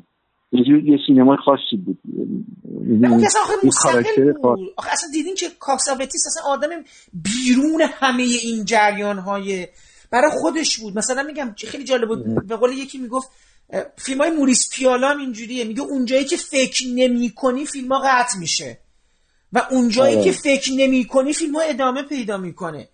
و خب اینا. این چیزی که شما در مورد اصول تدوین و اینا می‌گفتی خیلی آدم فکر می‌کنه که این کاری که تدوینگر به علاوه کارگردان می‌کنه چقدرش باید نظاممند باشه چقدرش باید به احساس آدمی یعنی به احساس تدوینگر برگرده و چقدر به جهان بینیش می‌دونی این خیلی به نظر من مهمه اون بحثی بله. که من با شما کردم در مورد که کارگردان ها باید مثلا یه ت- با یه تدوینگرای خاصی کار بکنی یا نه من فکر کنم مهمتر از تمام چیزی که شما فرمودید اینه که شما و کارگردانتون بفهمید همدیگر رو و انگار به آدما به دنیا به به مناسبات به تعریفتون از مثلا خیانت یا عشق یا عدالت حداقل نه که همسو باشه ولی فهم مشترکی داشته باشید. و این قطعا توی تدوین تاثیر خواهد گذاشت اگر اشتباه نکنم. یعنی شما از یک من... از مونتور فراتر میرید و نقش ساختن جهان فیلم رو به عهده می‌گیرید. آره حرفتون درسته. من چیزی ندارم بهش اضافه کنم. همش درست. شما خیلی جالبه. این background در واقع این پیشینه ای که گفتید و این علاقتون به موسیقی و فیلم برداری و نمی‌دونم همه جنبه های سینما و کارگردانی خب جالبه دیگه. مثلا تورج منصوری هم اینجوری بوده. زندیات مینویی هم همینجوری بوده. شما هیچ وقت هوس ساخت فیلم دیگه به سرتون نزد تو این سالا که دیگه حالا یه بارم فیلم خودتون رو بسازین چون اینا همه رفتن. فیلم ساختن یه فیلم بلند چیزی ساختن دیگه خب آقای مینوی دست بله. نوشته ها بود بله. منصوری و اینا و حالا بقیه خود شما چطور بودین ببینید من چون اصلا از اول می‌خواستم برم کارگردان بشم یعنی اصلا با دید اینکه کارگردانی به اصطلاح به عنوان کارگردان بیام جلو تو سینما به این دید اومدم و چند تا فیلم آماتوری هم خوب ساختم. بعد از اینکه وارد مدرسه به تلویزیون شدم هدف اولین هم, هم باز کارگردانی بود.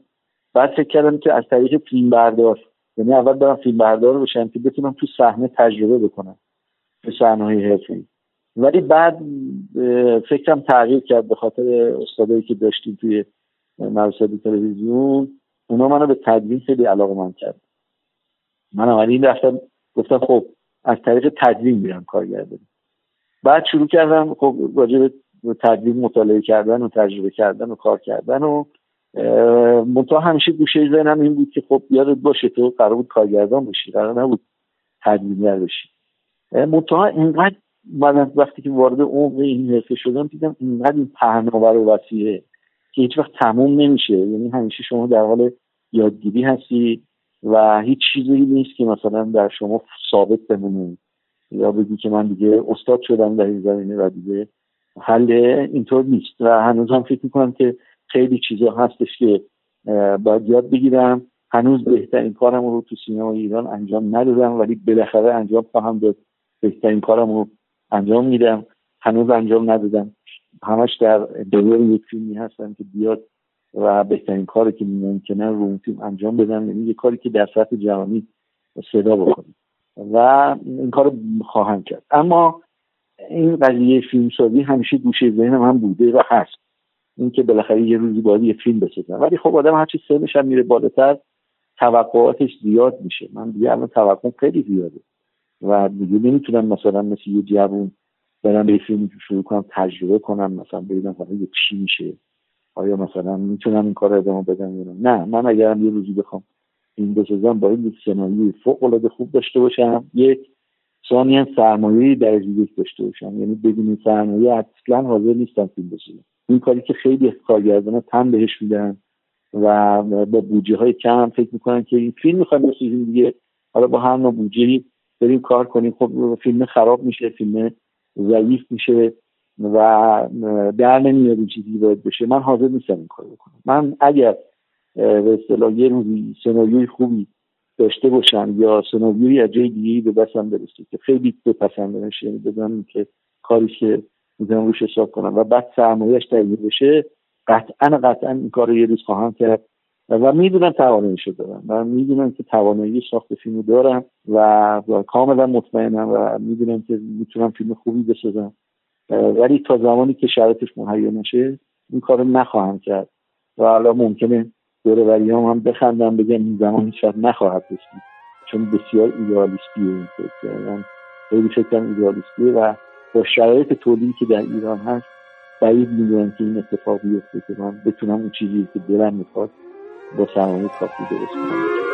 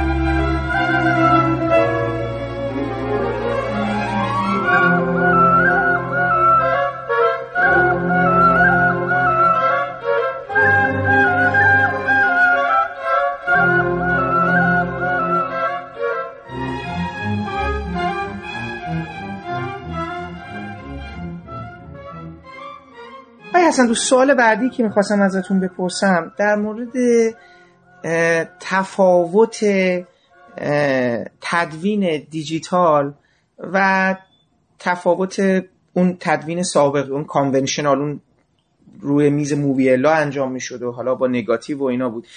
برای ما میفرمایید که این قضیه برای شما چه جوری بود و اساسا احساس می‌کنید این چه تاثیر رو سینمای ایران گذاشته؟ می‌خوام ببینم کیفیت کارها به نظر شما بهتر شده یا اصلا اعتقاد دارید که این این تدوین دیجیتال تاثیر خاصی تو کار شما نگاه شما گذاشته؟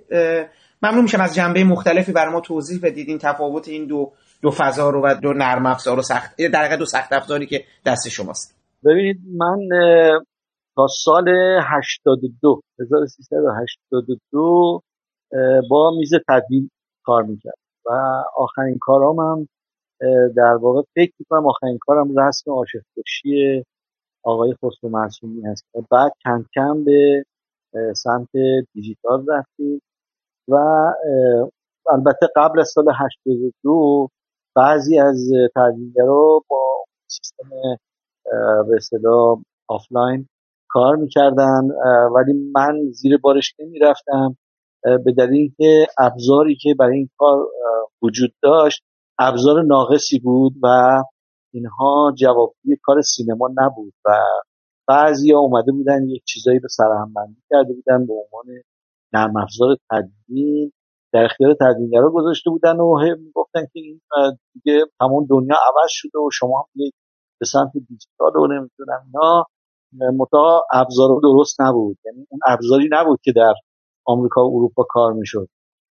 و ما من و چند تا از تدوینگرا زیر بارش نمی‌رفت و هنوز با میزی تدوین کار علاوه بر اون هنوز متریال دیجیتال وارد نشده بود. هنوز نگاتیو و لابراتوارا هنوز کار می‌کردن و سینما هنوز با آپارات نمایش می‌دادن. بنابراین عملا نمی‌تونستیم در واقع به اون سبک استانداردش فیلم کار کنیم. و ما مجبور بودیم که هنوز با همون سیستم قدیم فیلم رو کنیم. ولی در سال 1382 یواش یواش این ابزار دیجیتال وارد ایران شد و ابزار واقعیش و ما کم کم شیفت کردیم روی این سیستم که تا الان ادامه داره. اما اینکه چه تفاوتی هست بین اون سیستم آنالوگ که با میز تدوین بود و این سیستم آفلاین دیجیتالی چه تفاوتایی می‌کنه یا سیستم غیر خطی هم بهش میگن؟ خیلی فرق می‌کنه. هم به لحاظ عملی هم به لحاظ تأثیری که روی محتوای فیلم ها گذاشته به نظر من که در خارج از کشورم چه در فیلم خارجی این دو تا چیز عمده داره. دو تا مطلب عمده داره که خود بازش کنیم خب ما موقعی که روی میز تدوین کار می‌کردیم میزهای تدوین میزهای مسطح بهش میگیم یا میزهای پر اینا کار کردن باش خیلی سخت و هر کسی نمی‌تونست با اینا کار کنه. باید حداقل دو سال کارآموزی می‌کرد تا دستش روی این میزا را بیفته و بتونه مسلط بشه که بتونه اون کارهای مکانیکی رو انجام بده. بنابراین هر کسی جرئت نمی‌کرد که بیاد پشت میز تدوین بشینه برای همین خب ارزش کار تدوینگر خیلی بالا بود. یا اصلا فردی به اسم تدوینگر خیلی مهم بود تو سینمای ما. نه در خارجش هم باز می‌کنیم. در سینمای ما خب اون کسی که می‌تونست با این میزا کار کنه یا آدمای استثنایی بودن خاصی بودن آموزش دیده بودن تجربه داشتن اونا تعدادشون محدود بود. بنابراین ما خب موقع در سینمای ما احترام بیشتری برای تدوین قائل این کار رو به شکل حرفه‌ای می‌دید و به اصطلاح ارزش زیادی داشت و اینکه به لحاظ کاری هم چون کار سخت و پیچیده ای بود و وابسته بود به یک سری کارهای دیگر یعنی فقط تدوین اینجا نبود. ما وابسته بودیم به کار صدا وابسته بودیم به فیلم برداری وابسته بودیم به کار رنگ کار لابراتوار چاپ ظهور نمایش. همه اینا به هم یک زنجیره بود و ما باید تخصص زیادی می داشتیم تا همه اینا رو بلد می بودیم تا بتونیم کار درست پیش ببریم. وقفه تو کار به وجود نیاد به لحاظ تکنیکی. و اینا همه کارهای سخت و پیچیده ای بود که نمی‌شد به این سادگی یادش گرفت. یه مدتی طول می‌کشید یعنی یه کارآموز باید چند سال میومد تو اتاق تدوین کار می‌کرد تا این مراحل رو یاد بگیره بنابراین خب خیلی ساده نبود و هر کسی نمیومد این کارو و تعداد تدوینگران محدود بود و فیلمایی هم که خب ما رو اونا کار می‌کردیم از دقت بیشتری برخوردار بود چون خیلی پیچیده بود. یکی از اگه فلسفی بخوایم بهش نگاه کنیم یکی از موارد این بود. ما وقتی که می‌خواستیم یک برش رو به میز تدوین انجام بدیم اول فکر می‌کردیم بعد اجرا می‌کردیم. چون اگر به صلاح غلط این کارو می‌کردیم و می‌خواستیم برشمون رو تغییر بدیم این مستلزم یه سری کارهای مکانیکی و تکنیکی بود که وقت می‌گرفت و برای اینکه این وقت هدر نره و به اصطلاح سرعت کارمون بالا باشه اول فکر می‌کردیم بعد برش رو انجام میدیم. و البته خب ممکن بود تغییرش هم بدیم ولی این تغییر دادن ها زیاد نبود اونقدر نبود. و خب این خیلی کار رو پیچیده می‌کرد و ما قشنگ فکر می‌کردیم بعد عمل می‌کردیم. و این فکر کردنه از پیش خب خیلی کمک می‌کرد. همین اتفاق توی کارگردانی هم بود. توی صحنه فیلم برداری هم بود. کارگردان حتما باید تکو فیلم رو دکوپاژ می‌کرد استوری بورد میداشت و از طریق اون پلانا رو فیلم برداری می‌کرد. و با به اصطلاح سنجیدگی این کارو می‌کرد. هی وقت و فرصت این نبود که تکرار کنه یا مثلا تیکای زیادی بگیره چون متریال کم بود. تعداد نگاتیو برای فیلم برداری محدود بود. اینجوری نبود که مثلا الان که هارد مثلا میدن به دست کارگردان فیلم بردار میگن برید بگیرید. هر چقدر دلشون خواست بگیرن. اون موقع اینطوری نبود. این محدود بود شما باید مثلا حداقل با 120 حلقه یه فیلم سینمایی فیلم برداری می‌کردیم ولی الان این نیست. شما هارد داری و هارد درسته که یه خورده محدوده ولی محدودیتش خیلی کمتره. خب و توی تدوینم اینجوری بود. یعنی همه این مراحل باید از قبل همه چی حساب شده و فکر شده می‌دید چیزی که الان توی سینمای ما نیست. یعنی الان همه اشتباه گرفتن. فکر می‌کنن دیجیتال چون سهولت داره یعنی از نظر مکانیکی و تکنیکی آسونه خب نیاز نیست فکر کنیم. مگه اشتباه شد دوباره اجرا و همین باعث شده که فکر ضایع بشه. یعنی خیلی از کارگردان ها و تدوینگر دیگه فکر نمی‌کنن. زود کات می‌کنن سریع می‌بینن و رد میشن. و اما در که ممکنه شما هر کات دیجیتال انجام میدی؟ اگر بهش فکر بکنی می‌بینی که راه های دیگه هم هست راه های بهتری هم می‌تونه وجود داشته باشه چیزی که الان بهش دقت نمی‌کنن یعنی به خصوص جوانایی که با اون سیستم کار نکردن ارزش فکر رو نمی‌دونن. نمی‌دونن اگر فکر کنن بعد اجرا کنن فیلم قویتر میشه. و همینجوری که دیجیتال یه دو تا دو دیگه می‌زنن کات میشه. حالا اگه به نظرشون اومد زودتری از روش رد میشن حاضر نیستن بهش فکر کنن که آیا برش های دیگه هم وجود داره که بکنیم بهتر بشه. و همین باعث شده که تاثیرات زیادی بذاره روی دیجیتال تاثیر زیادی تو سینمای ما گذاشته. فیلم های ما رو خیلی مکانیکی کرده و از فکر خالی کرده و ریتم ها بی جهت کند شده و چون سهولت دیگه برش سهولت داره خیلی راحت میشه کات کرد. چیزی که قبلا اینطور نبود. خب این فیلم های ما علکی تند شد و فیلم ها از حس و حال خارج شده. دیگه حس و حال زیاد تو فیلم ها شما نمی‌بینید. حس و حال نداره فیلم ها و اصولا اصلا شناخت جوانان نسبت به سینما تغییر کرده. نمی‌دونن که سینما اینجوری نبود. سینما باید حساب شده بود باید بهش فکر می‌کردی. چیزی که حسن تغییر نکرده همون سناریوه. شما باز هنوز فکر کنید سناریو بنویسی. اینجوری نیست که مثل قدیم مثل قدیمه. یعنی باید برنامه ریزی داشته باشی برای فیلم برداری. بالاخره سرمایه محدوده. اینا همون چیزاست که قبلا هم بود. و باید فکر بشه حساب شده باشه. برنامه ریزی شده باشه که متاسفانه سینمای ما خیلی کمه این قضیه برنامه ریزی خیلی ضعیفه توش. و اصولا فکر زیاد نمیشه. بازیگرا مثلا جدی نمی‌گیرن. دیالوگاشون رو حفظ نمی‌کنن. چون فکر می‌کنن خب اگه اشتباه شد یکی دیگه می‌گیرن دیگه. بنابراین خب مقدار تیکا رفته بالا. یعنی اگه ما قبلا در اون سیستم مثلا سه چهار تا تیک بیشتر نداشتیم الان تیکا بالای سی چهل تا شده و حتی خیلی بیشتر. خب این باعث یک وقت تلف کنی توی تدوین میشه. وقتی شما حجم متریالتون اینقدر زیادی از حد بالا رفته به خصوص برای آدمی مثل من باید همه اینا رو مرتب نگاه کنم و از توش بهترینش رو انتخاب کنم خب وقت بیشتری می‌بره دیگه. باید وقت بذارم این کارو بکنم. یه چیزی که خیلی از تدوینگر ازش عبور می‌کنن.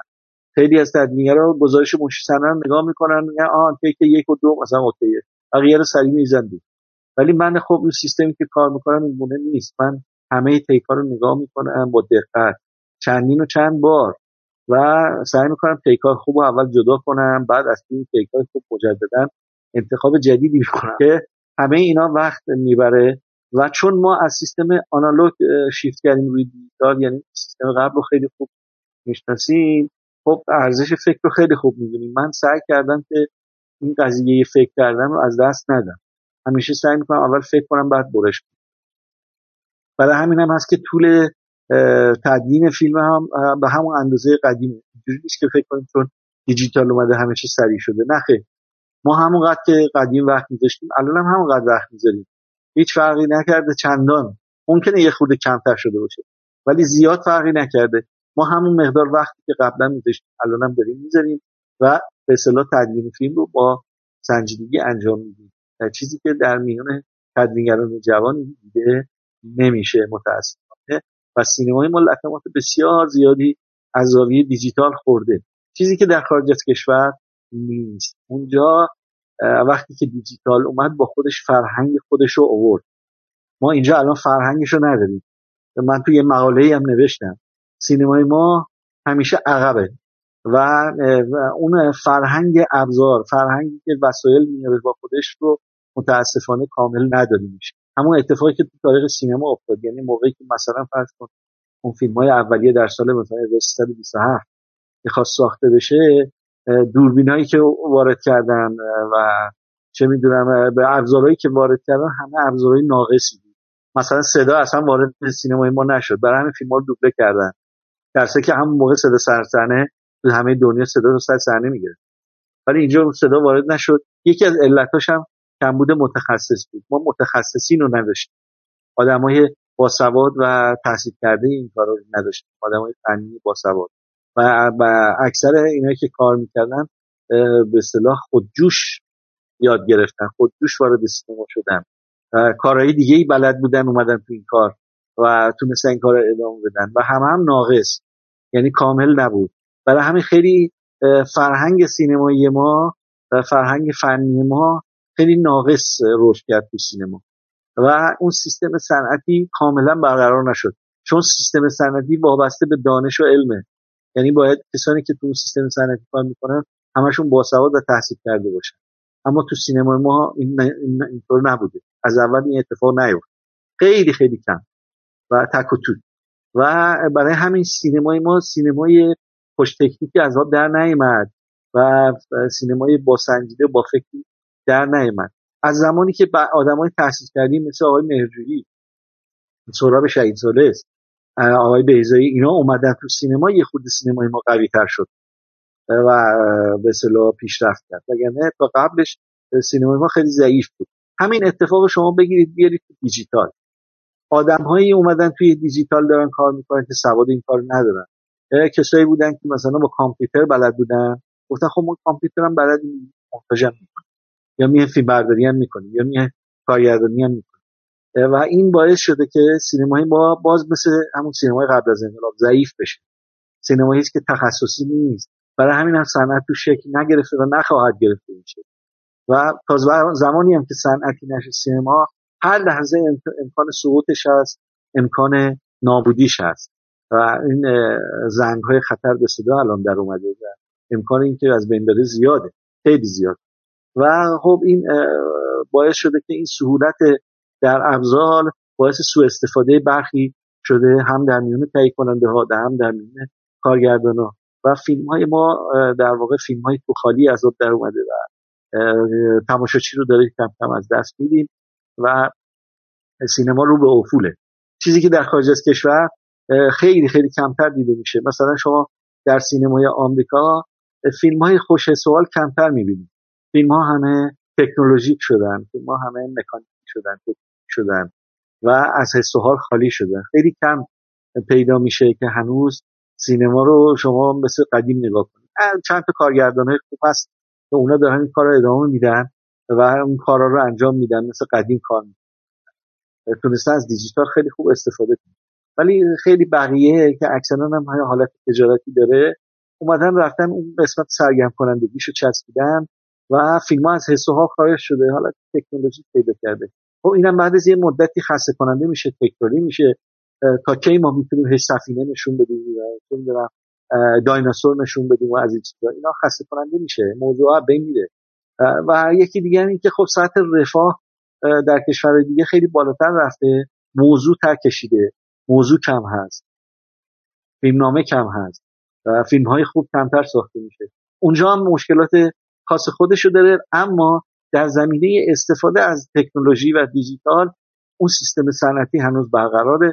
آدمای باسوادی کار می‌کنن شناخت دارن به کارشون و بعضی وقتا خیلی خوب از این سیستم استفاده می‌کنن. مثل مثلا همین فیلم 1917 که خیلی قشنگ از سیستم دیجیتال استفاده شده خیلی متفکرانه است و قشنگ استفاده کردن. کاری نداریم حالا ممکنه فیلم از نظر من فیلم متوسطی فیلم قوی نیستشون هم به خاطر موضوعشه. ولی به لحاظ تکنیکی خیلی قویه فیلم. حالا به حال این تفاوت اینجوری هست. ببینید الان شما اون سهولتی که این کار برای شما ایجاد کرده از نظر اینکه حالا می‌دونم اون تیکایی که اینا گرفتن به کنار دسترسی شما به این تیکا برای آسونتره دیگه. یعنی منظورم که اینو در جلوی چشم شماست و می‌تونید یه مجموعه ای رو مثل یک فولدری راحتتر بهشون دسترسی پیدا کنی با این حال شما احساس می‌کنید که این قضیه به یه معنا وقت شما رو از یه جور دیگه داره می‌گیره چون تعداد تیکا زیادتر شده دیگه. یعنی این دوتا داره در. یعنی در یه امری که قرار بوده یه مقدار کار رو برای شما آسون تر کنه داره به یه جوری داره چون یه آدمی داره یه ور دیگه آسون تر می‌گیره ول می‌کنه راحت. سه چهار چه می‌دونم بیشتر از ده 15 باشد یک نمایی رو تکرار بکنه. عملا شما باید بیشتر بگردید و همون یعنی همون وقت قبلی رو باید بیشتر بگذارید. تا اینکه بتونید تو نماهای بیشتر این رو حالا اون کیفیت مطلوب خودتون رو پیدا کنید. خب آره ببین به نظر من جدیت در کار در سینمای مزایف شده همونطور که گفتم قبلا خیلی جدی تر بود. بازیگرا خیلی جدی تر می‌گرفتن. چون می‌دونستن متریال محدوده مجبور بودن تمرین بیشتری بکنن مجبور بودن به اصطلاح تحقیق بیشتری بکنن راجع به نقششون. و خوب رقابت شدیدتر بود. الان این رقابت خیلی ضعیف شده. یعنی هر کسی به خودش اجازه میده بازیگر بشه کارگردان بشه تهیه کننده بشه تدوینگر بشه فیلمبردار بشه. و همه یادشون رفته که بالاخره سینما از یک اصول پایه‌ای برخوردار هست. ما اصول پایه‌ای رو باید بلد باشیم. بتونیم ازش استفاده کنیم بهش تکیه کنیم. و متاسفانه این جدی گرفته نمیشه. هر کسی به خودش اجازه میده وارد این حرفه بشه وارد این کار بشه. و خب مثلا تهیه کننده ها ممکن فامیلاشون رو بیارن توی کار وارد کنن. کارگردان ها همینطور. سیستم مافیایی قوی تر میشه به هر حال سینما تو خالی شده به خاطر اینکه جدی گرفته نمیشه دیگه. یعنی میشه مثلا هم سریع که فیلمو جمع کرد ساخت و اکران کرد. و همه چیز در دست داشت و هر کاری دلمون خواست باش می‌تونیم بکنیم. این چیزی که قبلا نمی‌شد. سینما وابسته به یک سری تکنیک ها و یک سری حرفه ها بود. اینا به صورت زنجیره و هم وصل بودن اینا. و همه باید متخصص می‌دیدن که بتونن کار همدیگه رو ساپورت کنن حمایت کنن از همدیگه و کیفیت کار رو بالا ببرن با تفکر. ولی الان این اتفاق نیفته و فرهنگ دیجیتال درست وارد نشده و به اصطلاح ما اشتباه می‌کنیم. به سینما یا به دیجیتال داریم یه جور دیگه الان نگاه مثل قدیم نیست. اونو به چشم هنر دیگه نگاه نمی‌کنیم. و مثل بیزینس خیلی دم دستی شده سینما. و این خطر نابودی داره. همونطور که در خارج کشورم این هست. شما فیلم های خوب خیلی کمتر می‌بینید. شما در دهه 50 60 70 در سینمای دنیا آمریکا و اروپا فیلم ها خیلی قوی بود. خیلی فیلم های خوش حس و حال تاثیرگذاری شما در سال می‌دید ولی الان شما تک و توک می‌بینید. و یه فیلمی مثل پارازیت دیجیتالی ساخته شده. اگه مثلا دهه هفتاد ساخته می‌شد به نظر من قوی تر در الان. حالا نمی‌دونم چرا.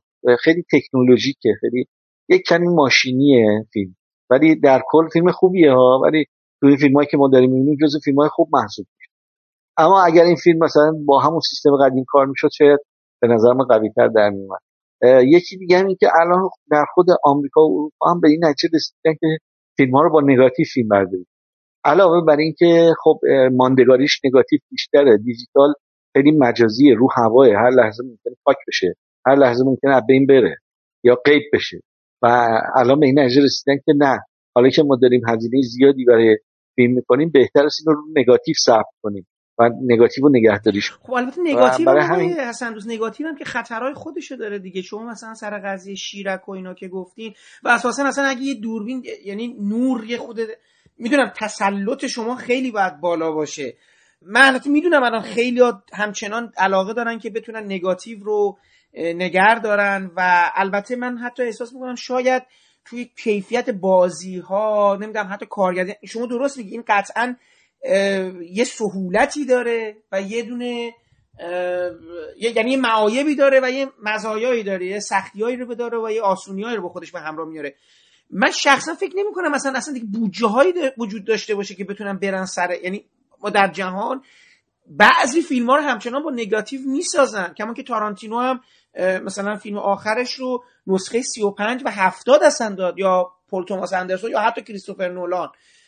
ولی فکر نمی کنم مثلا بتونن دیگه کشش این قضیه رو داشته باشه.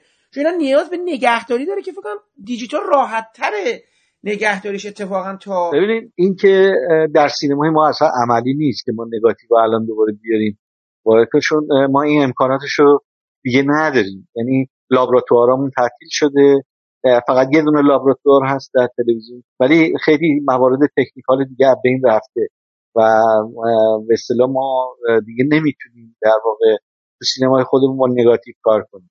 در این متاسفانه. ولی در خارج از کشور اینطور نیست. در آمریکا و اروپا هنوز می‌تونن. اونها نگاه لابراتوارشون رو کامل تعطیل نکردن. کارخونه هایی که نگاتیو می‌سازه اونا هنوز بعضیشون هستن و سفارش می‌گیرن و نگاتیو تولید می‌کنن. و هم به لحاظ سرمایه گذاری الان در خارج از کشور نگاتیو بیشتر جواب میده چون می‌تونن اینو نگهداری کنن و در آینده ازش پاس کنن از این تصاویری که برداری شده. ولی ما اینجا اینطور نیست. اینجا به زودی سود این فیلم های ما عبه خواهد رفت. اگر تلاش نشه و کپی نشه بکاپ گرفته نشه اینا از بین خواهد رفت. مثلا ما فرض کن الان فیلم خشت و آینه رو هنوز داریم. اگر خشت و آینه به شکل دیجیتال بود شاید تو الان هم اصلا پاک شده بود از بین رفته بود. و ارزم موضوع شما که در سینمای ما الان عملی نیست ولی می‌تونیم با برنامه ریزی فیلم ها رو نگهداری کنیم. مثلا از دیجیتال اکثر فیلم ها خیلی از فیلم ها دارن الان این کارو می‌کنن. اینو منتقل کنیم رو نگاتیو. یعنی اسکن کنیم. اسکن کنیم و نگاتیوش رو نگهداری کنیم و اگه بتونیم این کارو بکنیم خب می‌تونیم در آینده یک آرشیوی یک مجموعه به صدا از فیلم های ایرانی نگهداری کنیم. اگه اینو جدی نگیریم به زودی زود همه این فیلم ها پاک میشه از بین میره. و این خیلی بده دیگه. برای فرهنگ اجتماع جامعه بده. اینکه ما گذشته خودمون از بین ببریم یا گذشتمون رو پاک کنیم خب این صحیح نیستش. این چیزی که در خارج از کشور بهش توجه میشه براش بودجه گذاشته میشه. ببینید آقای حسن دوست در خارج من اینو می‌خوام فقط روشن کنم برای خودم. ببینید در خارج از کشور مثلا امسال 100 سالگی فلینی بود خب؟ ایتالیا اومده تمام نسخه های نگاتیو فیلم های فلینی رو ریستور کرده یعنی تمام این نگاتیوا و حتی همون بنیاد اسکورسیزی که فیلم مثلا هم خشت آینه هم فیلم رگبار آقای بیزایی چندین فیلم قبل از گاو اینا رو اینا اومدن ریستور کردن تصحیح کردن نگاتیوا رو توی لابراتوارهای خودشون و با کلی معروف امکانات فنی و حالا سخت افزاری نگاتیوا رو تصحیح کردن. بعد از اونا بکاپ دیجیتال گرفتن. اونا رو نگر داشتن یه جایی. ببینید نگاتیو مثل چی بگم مثل یه پارچه میمونه دیگه. این پارچه رو شما در طول زمان که نگرداری خب میریزه یه خود ر... این اصلا یه جای خاصی به قول شما باید نگر داشته باشه. دیجیتال کاری که می‌کنه خب شما از اون نسخه تاثیر شده یه نسخه دیجیتالش رو می‌کشی و حالا می‌تونه دیگه اینو تکثیرش هم بکنی. اتفاقا من فکر کنم دیجیتال چیز نگاتیو اگه همونجور که خود شما در جریان هم این اوایل انقلاب و اینا ما یه جریان نگاتیو سوزانی داشتیم و یه مجموعی از تاریخ سینما ایران اصلا از بین رفته در اون جریان. حالا خدا رو شکر بعضا کپیایی از این در یه جاهایی بوده که حالا چه بشه اینا. یا مثلا ما به قول شما از تاریخ سینما ایران مثل ملکوت و به رهن تا ظهر با سرعت و اونایی که دیدن دیدن دیگه. اصلا ما نمی‌دونیم این کپی ها الان کجاست. کسی تو این عالم خاکی شد یه کپی ازش یه جا داشته باشه. دیجیتال باعث میشه اگه بخوان یکی چیز بکنه بخواد یکی هم اصلا کل ماجرا رو محو بکنه انقدر دیگه سرعت تکثیر این زیاده دیگه جایی چیز نمیمونه. میگم مثل نوار صداست دیگه که شما به صورت دیجیتالی می‌تونی رو اینترنت نگرش داری و تا ابد یه جورایی نگرش داری. ولی اونم می‌فهمن خب آره اگه بپره میپره. اگه آره. بپره میپره. آره نه اون باید برنامه ریزی بشه براش. مثلا هر چند سال یه backup جدید باید گرفته بشه. این دیجیتال اینو ما داریم. باید برنامه ریزی بشه براش و باید براش بودجه بذارن. براش جایی به اصطلاح تعبیه کنن که خوب نگه بشه. در سینمای ما الان ما یه سری از های ایرانی رو اینجا دوستان دارن restoration می‌کنن. یعنی هم فارابی داره این کارو می‌کنه وزارت ارشاد این کارو می‌کنه. بخش خصوصی هم مشغول شده فهمیدن که باید این کارو بکنن. و برخی از فیلم ها رو اینجا restoration کردن و خیلی خوب دارن بهش توجه می‌کنن اما اون بودجه لازمه هنوز کافی نیست و آره همه فیلم ها رو نمی‌تونن این کارو بکنن و خیلی از فیلم ها ممکنه به مثلا فیلم های شهید ثالث حالا معلوم وضعی فیلم های امیر نادری معلوم وضعی و خیلی خیلی فیلم ها شده اینجا restoration ولی مسئله ما الان فقط restoration نیست. مسئله ما نگهداری اینها و بودجه ای که باید برای restoration در نظر بگیریم که اینا ضعیفه الان اینجا. و یکی هم این که خب اگه اصل فیلم رو با نگاتیو ما می‌تونستیم برداری کنیم بهتر بود.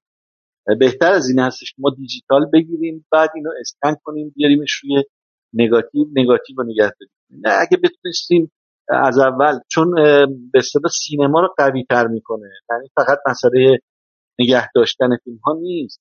موقعی که نگاتیو باشه سر صحنه همه جدی تر می‌گیرن. و قوی تر میشه فیلم. فیلم با سنجیدگی بیشتری کار میشه.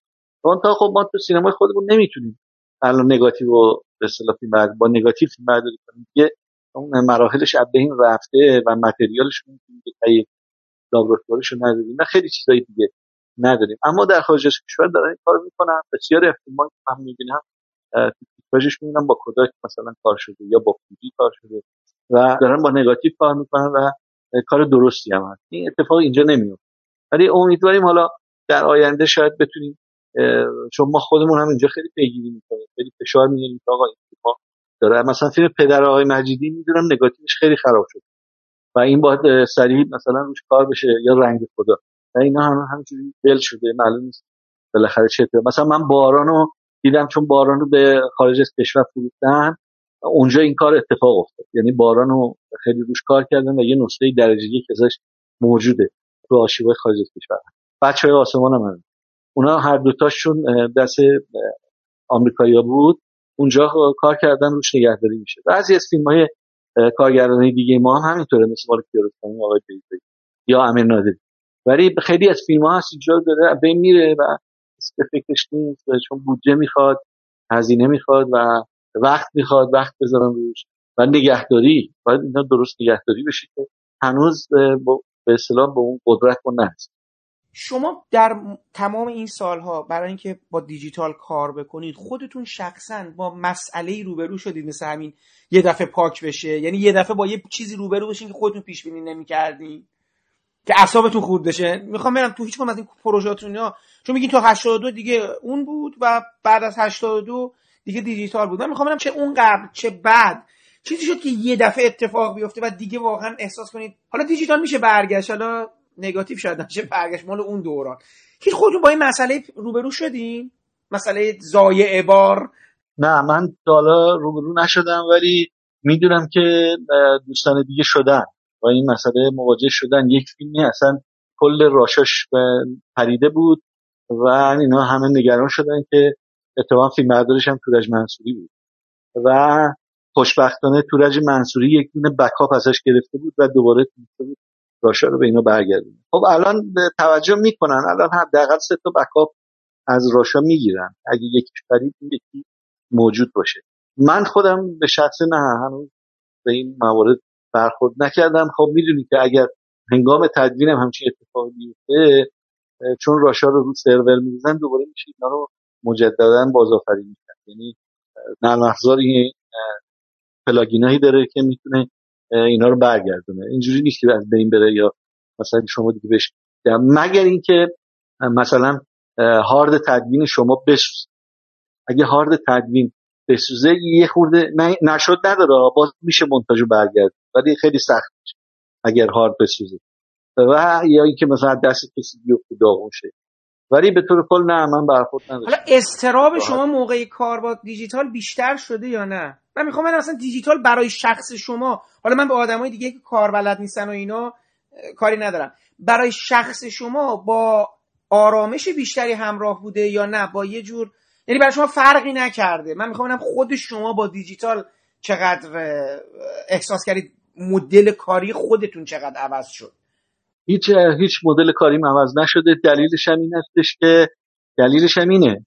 قبل از اینکه تدوین ما شروع کنیم یه سری کارها انجام میشه تو استودیو. برای همین میگیم باید کار حرفه‌ای انجام بشه. باید یه استودیوی اینجا وارد بشه باش بدن قرارداد ببندن متریال در اختیارش قرار بدن. اون استودیو خودش مقدماتی رو ایجاد می‌کنه که ما بتونیم به راحتی تدوین کنیم. یا دغدغه اصلا نداشته باشیم که مثلا ممکنه تدوین چی به اصطلاح مونتاژمون از بین بره یا بپره.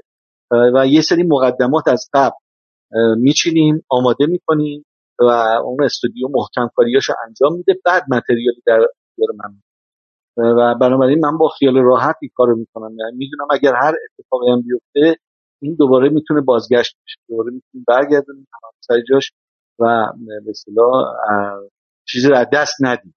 اینی که چون از قبل همه چی رو پیش بینی می‌کنیم اگر تو استودیو انجام بدیم بنابراین مشکلی نداره. این راحت کارمون رو انجام بدیم بریم جلو. یه ماهی صحبتی قبلا کرده بودیم تو صحبتتون فرمودین یه نگاهی داشتیم به جوایز توی جشنواره فیلم فجر جایزه خانه سینما و حالا گویا تو صحبتامون شما فرمودین یه آکادمی هم قرار بود شکل بگیره. که حالا بشه یه در حقیقت آثار سینما ایران رو به یه نوع دیگه داوری کرد. من ممنونتون میشم به توجه به اینکه شما داور چند جشن خانه سینما که قطعا داور بودید. من نمی‌دونم آیا در جشنواره فیلم فجر در حوزه داوری تشریف داشتین ولی خب دیگه جوایزی بردید دیگه تو هر تا. کلا نظر خودتون در مورد جوایزی که تو ایران داره داده میشه و حالا چه فجر چه خارج از فجر و اینا چی هست؟ دوست دارم نظرتون رو بدونم.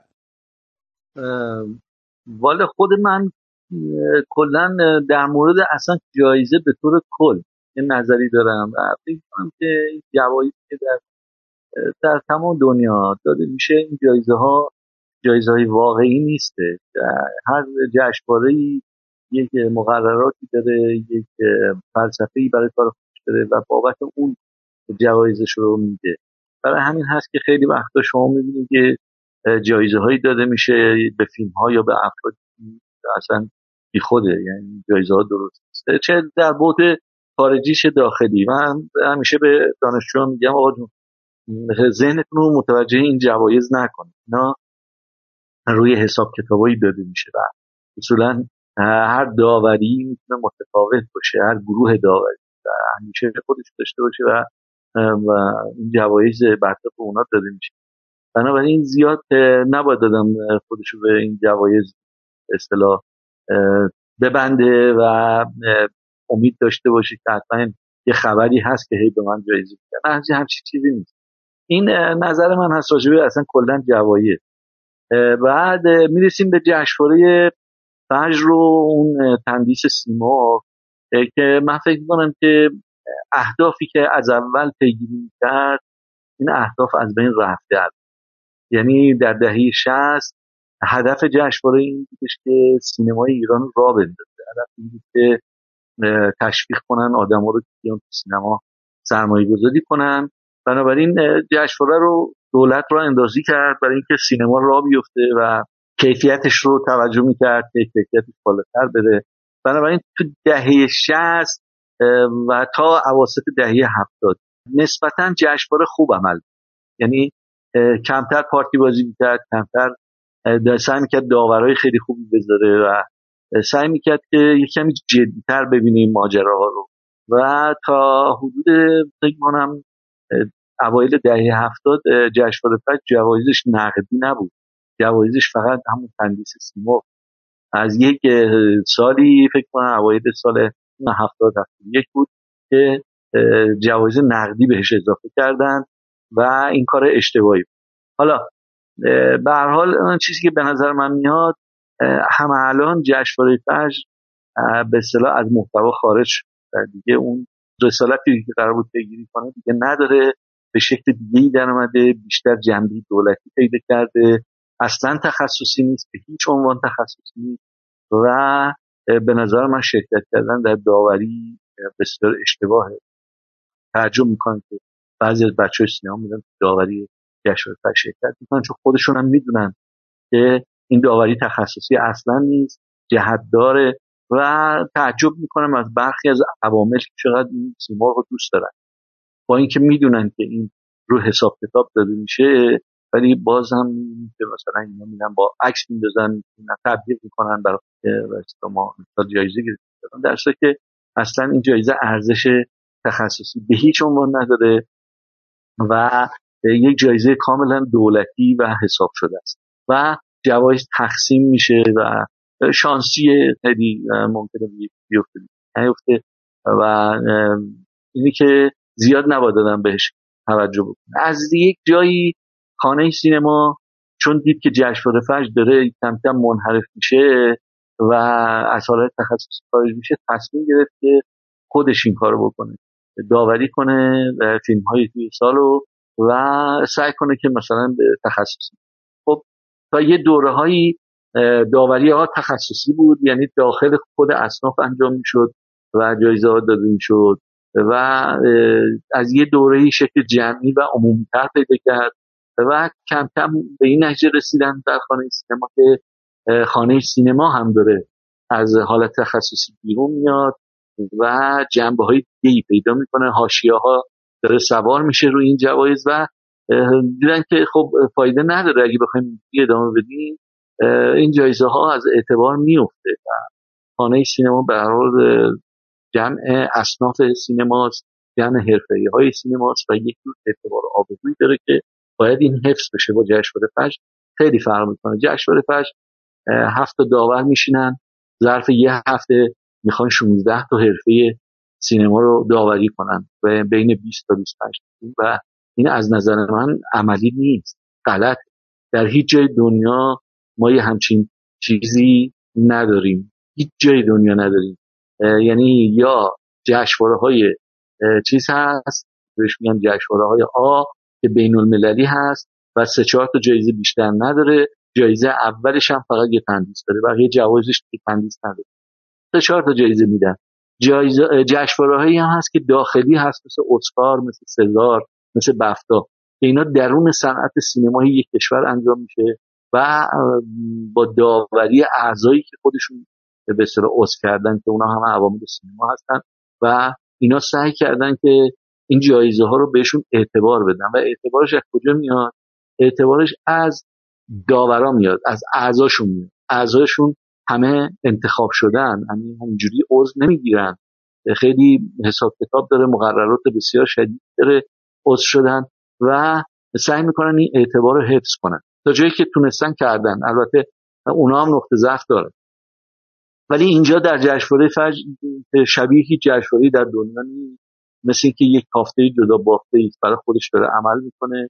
اولا هیئت انتخابی داره که کاملا دولتی است. یعنی ما رو به شکل دولتی انتخاب می‌کنن و خیلی از فیلم اصلا انتخاب نشه صحیح نبوده و داوریش هم به همین نحو به اصطلاح حالت دولتی پیدا کرده و به اصطلاح خیلی حساب شده و برنامه ریزی شده است و جوایز تقسیم می‌کنن. یه جورایی انگار همه رو می‌خوان راضی کنن و فیلم هایی که در خود دولت می‌سازه تهیه کنندش خود دولت اونا رو بیشتر تقویت می‌کنن. و خانه سینما کم کم فهمید که نکنه که جایزه ما هم داره به همون شکل میشه و داشت می‌شد. برای من این تصمیم گرفتن که مثل آکادمی اسکار یا بفتا بیان یه آکادمی از داخل سینما درست کنیم. بنابراین این نیاز به یه اساسنامه داشت. یه کمیته ای رو تشکیل دادیم. که من خودم عضو اون کمیته بودم و یه کمیته هفت نفره بود که ما یه چیزی حدود دو سال روی این اساسنامه کار کرد اساسنامه آکادمی. این رو تحویل دادیم. هم متاسفانه باز این اساسنامه ها رو گرفتن انداختن یک گوشه ای و فقط هی گوشه این قلف می آوردن که آه این هنوز ایراد داره این هنوز فران بیساره. خلاصه یه 7 سالی 6 سالی طول کشید. بالاخره انقدر این جشن خانه سینما و تندیسش بی اعتبار شد که دیدن دیگه خطرناک شده. یعنی باید اصلا درش رو ببندیم. چون دیگه به درد نمی‌خوره. جایزه هیچ اعتباری نداره. بنابراین یهویی دوباره اومدن گفتن که نه نه نه نه بهتره که هر چه سریعتر را بنویسیم دوباره ما رو خواستن نشستیم. یه بار دیگه این اساسنامه رو بازنویسی کردیم خود این یک سال بعد دوباره به اصطلاح حک و اصلاح کردیم. چندین و چند بار. بالاخره اون چیز اصلیش رو تشکیل دادیم. مجمع عمومی شد و یه هیئت مدیره انتخاب شد و که من اصلا خودم شرکت نکردم که به اصطلاح برم جزو هیئت ولی اون مجمعش شرکت کرد. و اون هیئت مدیره قرار بودش که ساخت و ساز به اصطلاح یا ساختار آکادمی رو شروع کنه ایجاد کردن و پیریزی کنه و عضوگیری کنه و کمیته های مختلف تشکیل بده که هنوز موفق نشده. دو سال گذشته هنوز موفق نشده این کارو بکنه. کار سختیه این کار. و نیاز به خیلی مسائل حاشیه‌ای هم داره نه نیاز به داره نیاز به حمایت داره که متاسفانه اینا میسر نشده و اینا هم نتونستن هنوز آکادمی رو به اصطلاح افتتاح کنن. بنابراین هنوز داوری ها در خانه سینما به همون شکل ثابت تقریبا اجرا میشه با یه آینامه های یه خود چیستر یعنی استفاده کردن از این اساسنامه آکادمی. و آینامه های جدیدی نوشتن و بر اساس اون یه دو سه سالی میشه که دارن بر اساس اون داوری می‌کنن. باز هم این داوری ها قابل قبول نیست. از نظر من هیچ کدوم قابل قبول نبوده و باز اشکالات زیادی داره.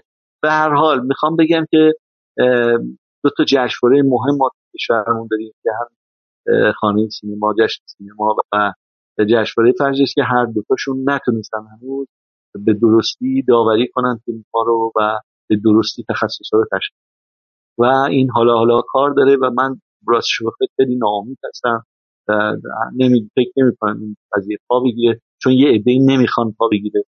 نمی‌خوام دلایلش رو اینجا باز کنم ولی یه عده اصلا دوست ندارن که این باز بشه و شکل بگیره. و یعنی این خیلی راحتتر می‌تونیم رو تشکیل بدیم.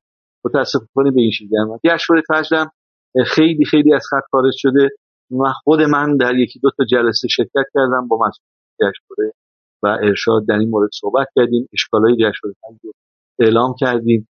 گفتیم بهشون که آقا می‌تونه جشنواره فجر جشنواره خوبی بشه. ولی نه به این شکل که الان داره برگزار میشه. باید چکش عوض بشه ساختارش باید عوض بشه. چند تا پیشنهادم داشتم که بهشون دادم. متاسفانه اونجا هم عواملی وجود دارن که نمی‌خوان. نمی‌خوان این ساختار عوض شه. چون توش منافعی هست مسائلی هست که به اصطلاح ازش بهره میشن. و نمی‌خوان که این ساختار عوض بنابراین در به همون پاشت چرخیده و به نظر می‌رسه که جشنواره فجر به زودی زود یا باید منحل بشه یا باید ساختارش از زیر بنا کاملا تغییر خب خیلی ممنون. فقط یه سوال. اون افرادی که اساسنامه رو با شما نوشتن امکانش از اسمشون رو بگین غیر از خودتون کیا بودن؟ چون این در چند مرحله انجام شد اون هفت نفر اولیه که منتخب خود اصناف هم بودن. من بودم تورج منصوری عبدالله اسکندری نظام الدین کیایی احمد امینی و خانم شعابی عزیز. ایشون هم حضور داشتن. ولی اهم این اساسنامه رو من و آقای منصوری و آقای امینی بیشتر پیگیری کردیم. دوستان دیگه زیاد غیبت کردن آقا ما سه نفر تا به آخر بودیم. حتی اون اواخر باز دورت هم نبود. چند تا پروژه خارجی داشت. کمتر میومد من و احمد امینی بیشتر اینو پیگیری کردیم. بعدش که یکی دو سالی معوق بود دوباره باز یک کمیته جدید تشکیل شد. گفتن بیاین بازنویسیش کنیم. اون کمیته من بودم احمد امینی بود و فرهاد تویدی. بعد اینو دادیم دوباره باز گفتن که این باید بررسی بشه. کمیته های جدیدی تشکیل شد که الان دیگه اسمش یادم روی باز اساسنامه باز کار کردم. تو اون کمیته اولیه هفت نفره ابوالحسن داوودی هم بود متا دو سه جلسه بیشتر نیمد و یه نکرد و شیش نفر ادامه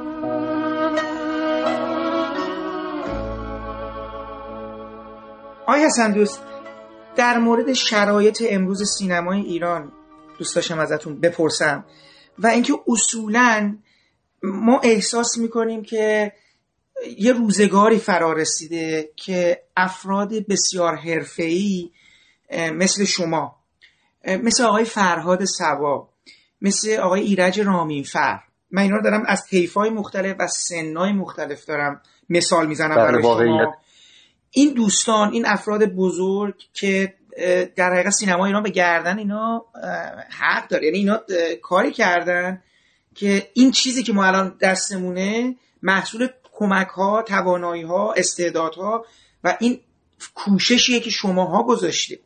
خب ما الان وارد دنیای جدیدی شدیم. تعداد فیلم هایی که داره در ایران ساخته میشه خب خیلی زیادتر شده. صحبت دیجیتال رو با هم کردیم. ولی خب شماها کمکار شدید. این مسئله که سینما ایران از حضور شما در ساخت محروم شده.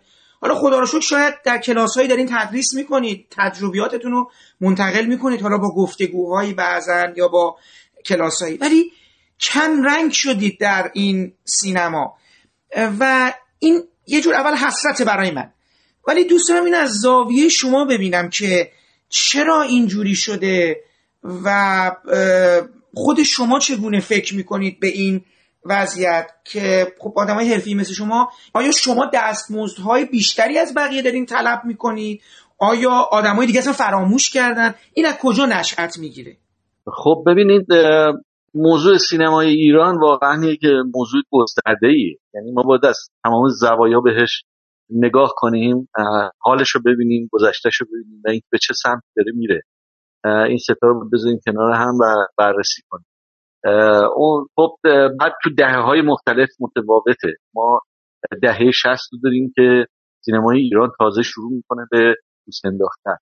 یعنی بعد از انقلاب و تولیدات راه میفته دهه 60 و حمایت دولت رو در اختیار داره و فیلمسازان جوانی میان در کنار اون فیلمسازایی که قبل از انقلاب کار می‌کردن در کنار هم قرار می‌گیرن و پا به پای هم پیش میرن و فیلم های خوب می‌سازن که در سطح بین المللی مطرح میشه و سینمای ما با یه نفس تازه‌ای شروع به کار می‌کنه که کلا اصلا با سینمای قبل از انقلاب متفاوته و داره یک سبک و روش خاص خودش میشه و به عنوان سینمای ایران جا میفته تمام دنیا در دهه هفتاد این قویتر میشه پخته تر میشه و همینجور میره جلو.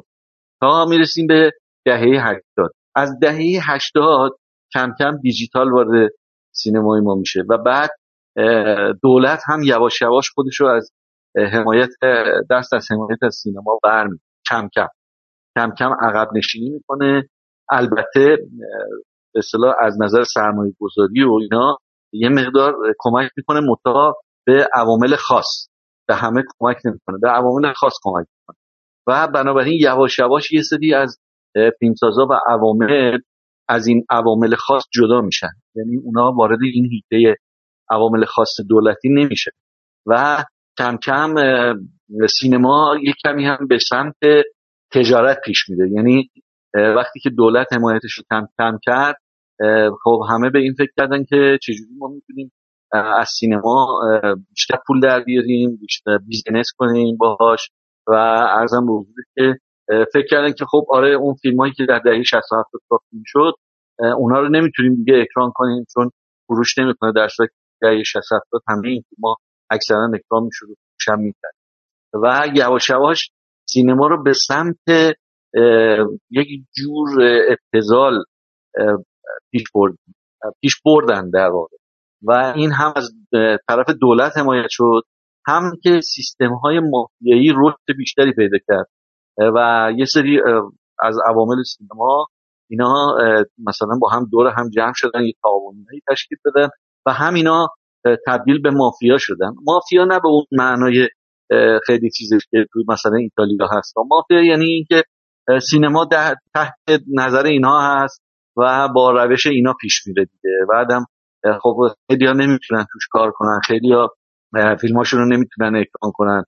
جدا میفتن یا باید قاطی اینا بشن یا اه، به اصطلاح محجور بشن کنار برن. بنابراین کم کم کم کم از دهه 80 به بعد که اوجش دیگه میفته تو دهه 90 که اه، کم کم به اصطلاح سینما از اون کیفیتش کاسته میشه. و بنابراین چون اون عواملی که از قدیم کار می‌کردن اون عاشق سینما بودن اکثرا تحصیل کرده بودن با یه عشقی میومدن تو سینما اونا کم کارتر میشن و بنابراین جدا میفتن یکم و چون تعداد عوامل کم کم داره کم میشه اینجا مجبور میشن یه سری عوامل جدید وارد سینما بکنن. و این کارو دولت سرمایه گذاری روش کرد بدون که حتی به کسی بگه. و یه سری از عوامل جوان رو خودش رو اون کسایی رو خودش دوست داشت و می‌دونست که در جهت خودشن اینا رو پرورش دادن و اینا رو وارد سینما کردن و به همونها هم بها داده میشه به همونها سرمایه داده میشه و اونا سینما رو در دست گرفتن. بنابراین بچههایی که قبلا تو دهه 60 کار می‌کردن به مشکلات بیشتری خوردن. یه عده از اون بچه های دهه 60 به سینمای تجاری پیوستن و این خاطی شدن با اون سیستم تجاری. یه عده هم که نتونستن جدا افتادن و کمکار شدن و واقعا به زحمت فیلم می‌سازن. و یکی اینکه سینمای ما اصولا سینمای دولتی و اون مفهوم سینمای مستقل که به اصطلاح بعضی ها عنوان می‌کنن بعضی از منتقدین یا بعضی از کارگردان ها تایید کنند ها میگن ما سینمای مستقل هستیم این یه دروغ محضه. برای اینکه شما بفاصله که طرحت میره به وزارت ارشاد و باید تصویب بگیره بعد بسازی از استقلال خارج میشه. استقلال وقتی ما می‌تونیم تایید کنیم استقلال شما بدون اینکه مجوز از کسی بگیری برید کار خودتو بکنید برید فیلم خودتو بسازی بدون اینکه کسی روش نظارت بکنه و حالا اون بی پخش ممکنه دچار مشکل بشی و بعضی ها میان ممکنه این کار بکنن و پخش خارجی بیشتر فکر بنابراین یه مقدار اون یعنی اون کلمه مستقل اینجا خلط مبحث شده. اصلا فیلم های ما مستقل نیستش. اینا همه مجوز می‌گیره و حمایت دولت رو داره. دولت بهشون اجازه نده من برداری کنن. شما ببرید تو خیابون یا هر جایی که خاصی برداری کنید بلافاصله میان جلوتو می‌گیرن. ازت مجوز می‌خوان. بنابراین این سینما مستقل معنی نداره است یعنی چی مستقل؟ یعنی یک بخش از استقلال مسئله سرمایه است که میگیم باید عجیب خودمون بدیم بدون اینکه دولت یا کسی از ما حمایت کنه با جیب خودمون یا با اسپانسر مثلا بریم جلو این فیلم رو بسازیم. ولی الان می‌بینیم که اینطور نیست. اصلا اکثر فیلم ها باز دولت وام میده باز ارگان های دولتی پشتش هستن. یا اشخاصی که به دولت وابسته هستن اونا میان سرمایه گذاری می‌کنن. بنابراین استقلالی وجود نداره یا سینمای مستقلی در ایران وجود نداره. شما یه فیلمایی می‌بینید که مثلا اینا با هزینه شخصی ساخته میشه که اکثرا هم لوواجت لوواجت و مثلا یواشکی ساخته میشه. بعضیش هم دولت در جریانش هست بعضیش هم ممکنه نبود ولی بالاخره ساخته میشه حتی ممکنه خارج هم بره. اینی که ولی در, در داخل نمی‌تونه پخش کنه. فیلمش رو اصلا اجازه نده. مجوز نگرفته نمی‌تونه پخش بنابراین سینمای ما خیلی به هم ریخته شد یعنی یک خود در هم پیچید. از دهه هشتاد کم کم افت پیدا کرد موضوعات خیلی سخیف شد خیلی دم دستی شد. سینمای اجتماعی یک کمی محجور شد و نتونست بگیره نتونست جلو بره. کم کم فیلم های خوبم کم شد.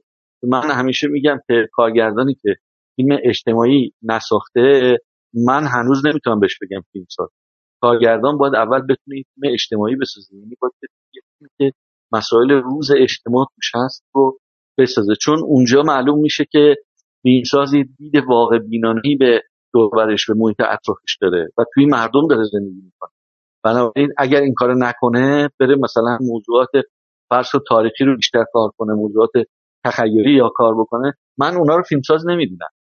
و فیلمسازی وقتی معنی داره یا کارگردانی وقتی کارش معنا که شما میگی آها این تو اجتماع داره زندگی می‌کنه مردم رو می‌شناسه اجتماع رو می‌شناسه روابط اجتماعی رو می‌دونه زمان حالو و دوربینش برده توی مردم و یا موضوعات رو دیده لمس کرده اومده نوشته و حالا داره میسه تا زمانی که فیلمساز نتونه فیلم اجتماعی بسازه من قبولش ندارم. این نظر شخصی منه ها اکثر کارگردانای بزرگ دنیا هم شما نگاه کنید که فیلم های اجتماعی داره. به خصوص در شروع کارشون فیلم های اجتماعی ساختن از اجتماع یا از اون مسائل روزی که تو زندگی می‌کردن و از اون موضوعات فیلم ساختن. خیلی از کارگردان اکثر کارگردان بزرگ شما نگاه کنید می‌بینید که به این شکل حالا اینی که سینمای ما در واقع به شدت ضعیف شد و این ضعفش به خاطر اینی که فیلم های خوب کم ساخته میشه و اگرم بهش نمیشه.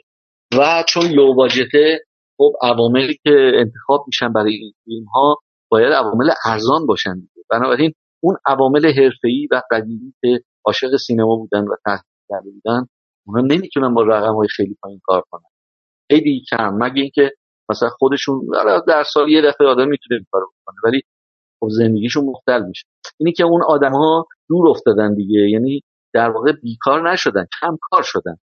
کمتر کار بهشون رجوع میشه و متاسفانه. و اینم باز ناشی از همون موضوع صنعتی نبودن سینمای ماست. وقتی که سینما صنعتی نیست به این شکل چون در شرایط صنعتی شما می‌تونی ارزونم کار بکنی. وقتی که سینما صنعتی باشه حرفه‌ای باشه کار همه به هم وابسته باشه شما می‌تونی ارزونم کار بکنی. مگه آقای جک نیکلسون همیشه 20 میلیون دلار می‌گیره؟ نه. آقای جک نیکلسون ممکنه یه هم کار کنه یه میلیون دلار. و چون تو اون سیستم صنعتی کار می‌کنه زندگیش میچرخه. بالاخره اگر سال یه دونه یا دو تا فیلم کار کنه یه دونش ممکنه اونجوری کنه یه دونش هم تو سیستم صنعتی کار می‌کنه. دستمزد واقعی می‌گیره. بنابراین زندگیش میچرخه. ولی اگه ما بخوایم توی یه شرایط بلبشو کار بکنیم که اصلا معلوم نیست سرمایهش از کجاست چجوری میاد و چجوری پخش میشه آیا سوددهی داره نداره. خب توی همچین سیستمی که تهیه کننده هم دغدغه برگشت سرمایه داره تهیه کننده که در واقع مجری تحرم چون گفتیم که سرمایه شخصی وجود نداره. یه جور دغدغه است که آره خب ممکنه مثلا اگه فروش بکنه خب پول بیشتری به دست میاره دیگه. بنابراین سینمای ما خیلی در هم ریخته شد و ماها من خودم مثلا سالی حداقل دو یا سه تا فیلم کار می‌کردم. اون زمانی که دهه 60 70 و هفت تا اواخر 80 من سالی دو تا حداقل دو تا کار می‌کردم. ولی الان مدتی است که یعنی چند سالی که مثلا ممکنه یه سالم بیکار بمونم. یک سال ممکنه دو تا فیلم کار کنم ولی یک سالم ممکنه بیکار بمونم. و این یه مقدارش به خاطر همین قضیه سرمایه است. دستمزد نیست. دستمزد من اونقدر بالا نیستش. اشتباهی که مثلا پیش اومده اینه که فکر کنن دستمزد ما بالاست. اصلا دستمزد ما بالا نیست. با توجه به شرایط اقتصادی و به نسبت دستمزد کارگردان رو تهیه کنن اگه بسنجیم اصلا دستمزد ما بالا نیست خیلی که پایین هم هست.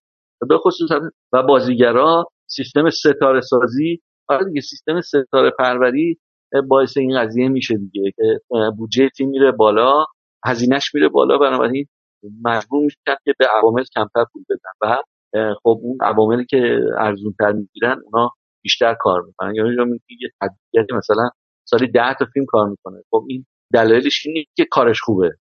دلیلش اینه که این ایشون مثلا ارزون داره می‌گیره. یا پول نمی‌گیره یا ارزون داره و خیلی با هر شرایطی کار می‌کنه. خب اون من حرفه‌ای نمی‌دونه کار کار حرفه‌ای نیست. اون شخصی که این کارو می‌کنه درآمدش تو زندگیش از جای دیگه داره حرفه‌ای نیست. و بنابراین اون من اصلا تدوینگر نمی‌دونم این کارو. شما به طور طبیعی اگه بخوای در سال کار بکنی بیشتر از دو و حد اکثر سه تا فیلم بیشتر نمی‌تونی کار کنی. اگه بخوای واقعا کار کنی انرژی بذاری و به اصطلاح با عشق کار بکنی سالی حد اکثر سه تا می‌تونی فیلم منتج کنی. اونایی که بیشتر از سه تا کار می‌کنن قطعا بدونید که اونا بیزینس دارن می‌کنن. اونا منتج نمی‌کنن. اونا از هنر استفاده نمی‌کنن هنری ندارن. یا می‌خوان پول درارن یا می‌خوان که فقط مطرح باشن به اصطلاح دنبال شهرت میگردن و اونا حرفه ای نیستن اصلا و خیلی سریع هم محو خواهند شد. اینجور آدما زود محو میشن. همیشه که پول وجود نداره. همیشه که روابط اقتصادی نیست. خب حالا ماها آدمایی مثل من جهانگیر میشگاری حسن زاهدی یا فیلم خیلی خوبی مثل همین آقای سبا فراز سبا که گفتید و چند دیگه از فیلم بردارای خوب ما اینا کمکار شد آقای منصوری چند تایی دیگه و اینا خب کمکار میشن. همین آقای کلاری کمکار شده مثل که یه دوره خیلی پرکار بنابراین چرا این اتفاق میفته؟ یکی از دلایلش همینه که سینمای ما از حرفه‌ایگری خارج شده. به سمت سینمای تجربی و آماتوری رفت. برای اینکه کارگردانی که اصلا براش اهمیت نداره کی داره فیلمشو منتج می‌کنه از نظر من کارگردان نیست. کارگردانی که فکر می‌کنه که مثلا تهیه کنندش میگه نه باید با فلانی برادرزاده من هست فیلمم تدوین فیلمشو میده دست خب اون معلومه که فیلم نمیشه که اون چیزی از اون کارگردان نیست که رضایت میده به همچین چیز یا کارگردانی که میگه می‌خوام فیلم بسازم. حالا برام مهم نیست. اون که چه ارزشی داره فیلم بسازی که چی بشه؟ مثلا فیلم بسازی که کجا رو بگیری؟ اگه می‌خوای پول دراری به نظر من که اومدن تو سینما اساس اشتباه. سینما پول نیست. باید می‌رفتیم مثلا دنبال یه کار تجاری بازار و اونجا پول در میبود به هدف پول در آوردن وارد سینما بشی خب این اشتباه محض دیگه. با کله میای پایین است بنابراین اینی که خب خیلی از بچه ها کم کار شدن و کار نمی‌کنن. فیلم خوبم خیلی کمه. من خودم به شخص حاضر نیستم این فیلم های تو سینما ها نمایش داده میشه الان تو ایران اینا رو کار کنم. اصلا حاضر نیستم. نه نه به خاطر پولش نه به خاطر خود هیچ کدوم. حاضر نیستم اینا رو کار کنم و خب من چون فیلم کم من قبلا فیلم خوب خیلی کار می‌کردم چون فیلم خوب زیاد بود و بعد انتخاب می‌کردم تازه از بینشون. ولی الان دیگه تعدادی وجود نداره. فیلم خوبی وجود نداره که من بشم حتی انتخاب کنم. و باید منتظر بشم که یه فیلم خوبی ساخته بشه. و تازه به من رجوع کنن و به من بگن بیا و وقت من قبول کنم و برم کار کنم. بنابراین این شرایطی است که به ما تحمیل شده. حالا اگه از بیرون یه کسی فکر کنه که ما چون مثلا فکر کنه ای اینا کارشون ضعیف شده یا پیر شدن اینا. مثلا چه می‌دونم اینا قدیمی هستن. از این تفکرات احمقانه که خیلی جاها شنیدم به گوش من خورده. این حرفا که چی مثلا یعنی شما مثلا. نگاهتون به جنس کار و اینا مثلا با آپ تو دیت نیست همچین چیزی رو مثلا به شما مثلا آره. آره مثلا من قدیمی هستم یا مثلا قدیمی فکر می‌کنم کهنه فکر می‌کنم مثلا نه پیش ایشون ندیم و اینا. اینا رو من چون اومدن به من گفتن. مثلا کارگردان می‌خواسته با من کار کنه توی صحنه یا اومدن یکی اومده گفته نه آقا ایش کار نکن. نه ذهنش قدیمیه. یعنی نمی‌تونه مثلا آپدیت نیست یا نمی‌دونم یکی اومده گفته که خیلی گرون می‌گیره. و یکی دیگه مثلا کارگردان اومده گفته آره من می‌خواستم با شما کار کنم. اومدن گفتن که شما خیلی بد اخلاقی.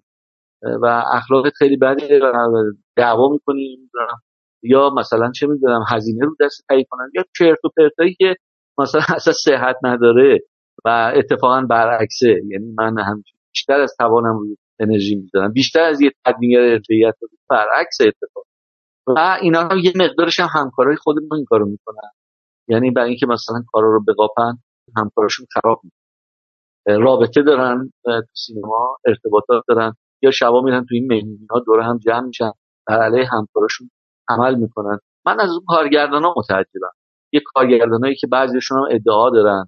چطور اینا حرف این آدم رو گوش وقتی یکی تصمیم گرفته با کسی تدوین کنه کار کنه چرا دیگران باید زیراب بزنن و اونم باور کنن؟ ایناست که من رنج میده برای اینکه معلومه که سینما جا خورد. با زلزله شده جا جا به جا شد. چون قبلا اصلا اینطوری نبود. هر کارگردان با تهیه کنندش میشستن عوامل رو انتخاب می‌کردن و کارگردان مثلا بده سون بود حالا کارگردان تهیه کننده می‌گفت فلان بازیگر رو بذار. کارگردان می‌گفت خب پس اگه می‌خوای فلان بازیگر رو بذاری من فلان فیلم بردار می‌خوام یا فلان تدوینگر رو. ای بده به سو می‌کردن. همین الان دیگه این هم از بین رفته و خیلی از تهیه کننده ها ممکنه مثلا الان البته بازم میگم سیستم تهیه کنندگی هم خیلی تغییر پیدا کرده. ممکنه بعضی تهیه کننده هم دوست نداشته باشن با ما کار کنن چون میگن اینا پول زیاد می‌گیرن یا مثلا فرض کار طول میدن. من شنیدم اینا رو. بود یا مثلا میگن نه نرو باش کار کن. آدم چیزیه بعد قلقیه با کنار نمیاد بعد بهت میگه که باید بری فلان صحنه رو بعد. کم آورد از این حرفا پشت سرمو می‌زنن. خب اینا کارگردانی هم که با من کار نکرد منو نمیشته ممکنه باور کنه. چون که این اتفاق و ممکن بود حتی سر همین خورشید. خب چون آقای مجیدی منو می‌شناسه و من شناخته روش اثر نکرده یعنی ذهنش گفت نه اینا که درست خوشکار کردم. مثلا این اونایی که با من کار می‌کنن اونایی که دفعه اول میان با من کار می‌کنن همشون میگن که اصلا به ما چیزی دیگه راجع شما ولی ما الان جور دیگه ای داریم با شما شما همین که مثلا میگن که شما update من من اصلا تمام سینماهای روز دنیا رو تحقیق می‌کنم. به اصطلاح تمام سبکا رو می‌شناسن می‌دونم چه قدیم جدید. فرقی نمی‌کنه. و اینکه مثلا فکر کنید یه تدوینگری کارش نوعه مثلا. بعد میری می‌بینی که اصلا یه فیلم کلاسیک که عمرش ندیده. اصلا نمی‌دونه سینمای سامر چیه. نمی‌دونه سینمای قدیم چه شکلی کار می‌شد چطور ممکنه یه آدم گذشته سینما رو ندونه بعد الان بهش بگن مدرن؟ چه مدرنی؟ تو شناخت نداری. زمین ها پایه نداری. ریشه نداری. تو باید اول ریشه داشته باشی تا بعد بتونی اگه بخوای کار نو هم بکنی. یا مثلا کارهای جدید. یا اینکه مثلا یه تدوینگری میاد همش جامکات استفاده می‌کنه.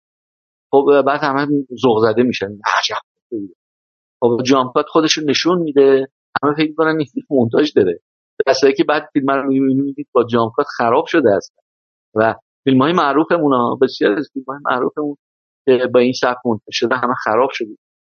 بنابراین این که سینمای ما به طور کل سینمایی است که پسرفت کرده و عقب رفته و متاسفانه دیگه نه کارگردانش کارگردانه نه تهیه کنندش تهیه کننده نه عوامل سر جای خودشون هستن. و همه جابجا شده دیگه همه چیز. و به شدت داره سقوط می‌کنه و کیفیت فیلم ها افت کرده. حتی از استاندارد جهانیش که افت کرده. نه فقط در به لحاظ فیلم نامه تکنیکارش هم همینطور. افت پیدا کرده و تماشاچی کم کم از سینما داره دور میشه. و فیلم ها فروش نمی‌کنه.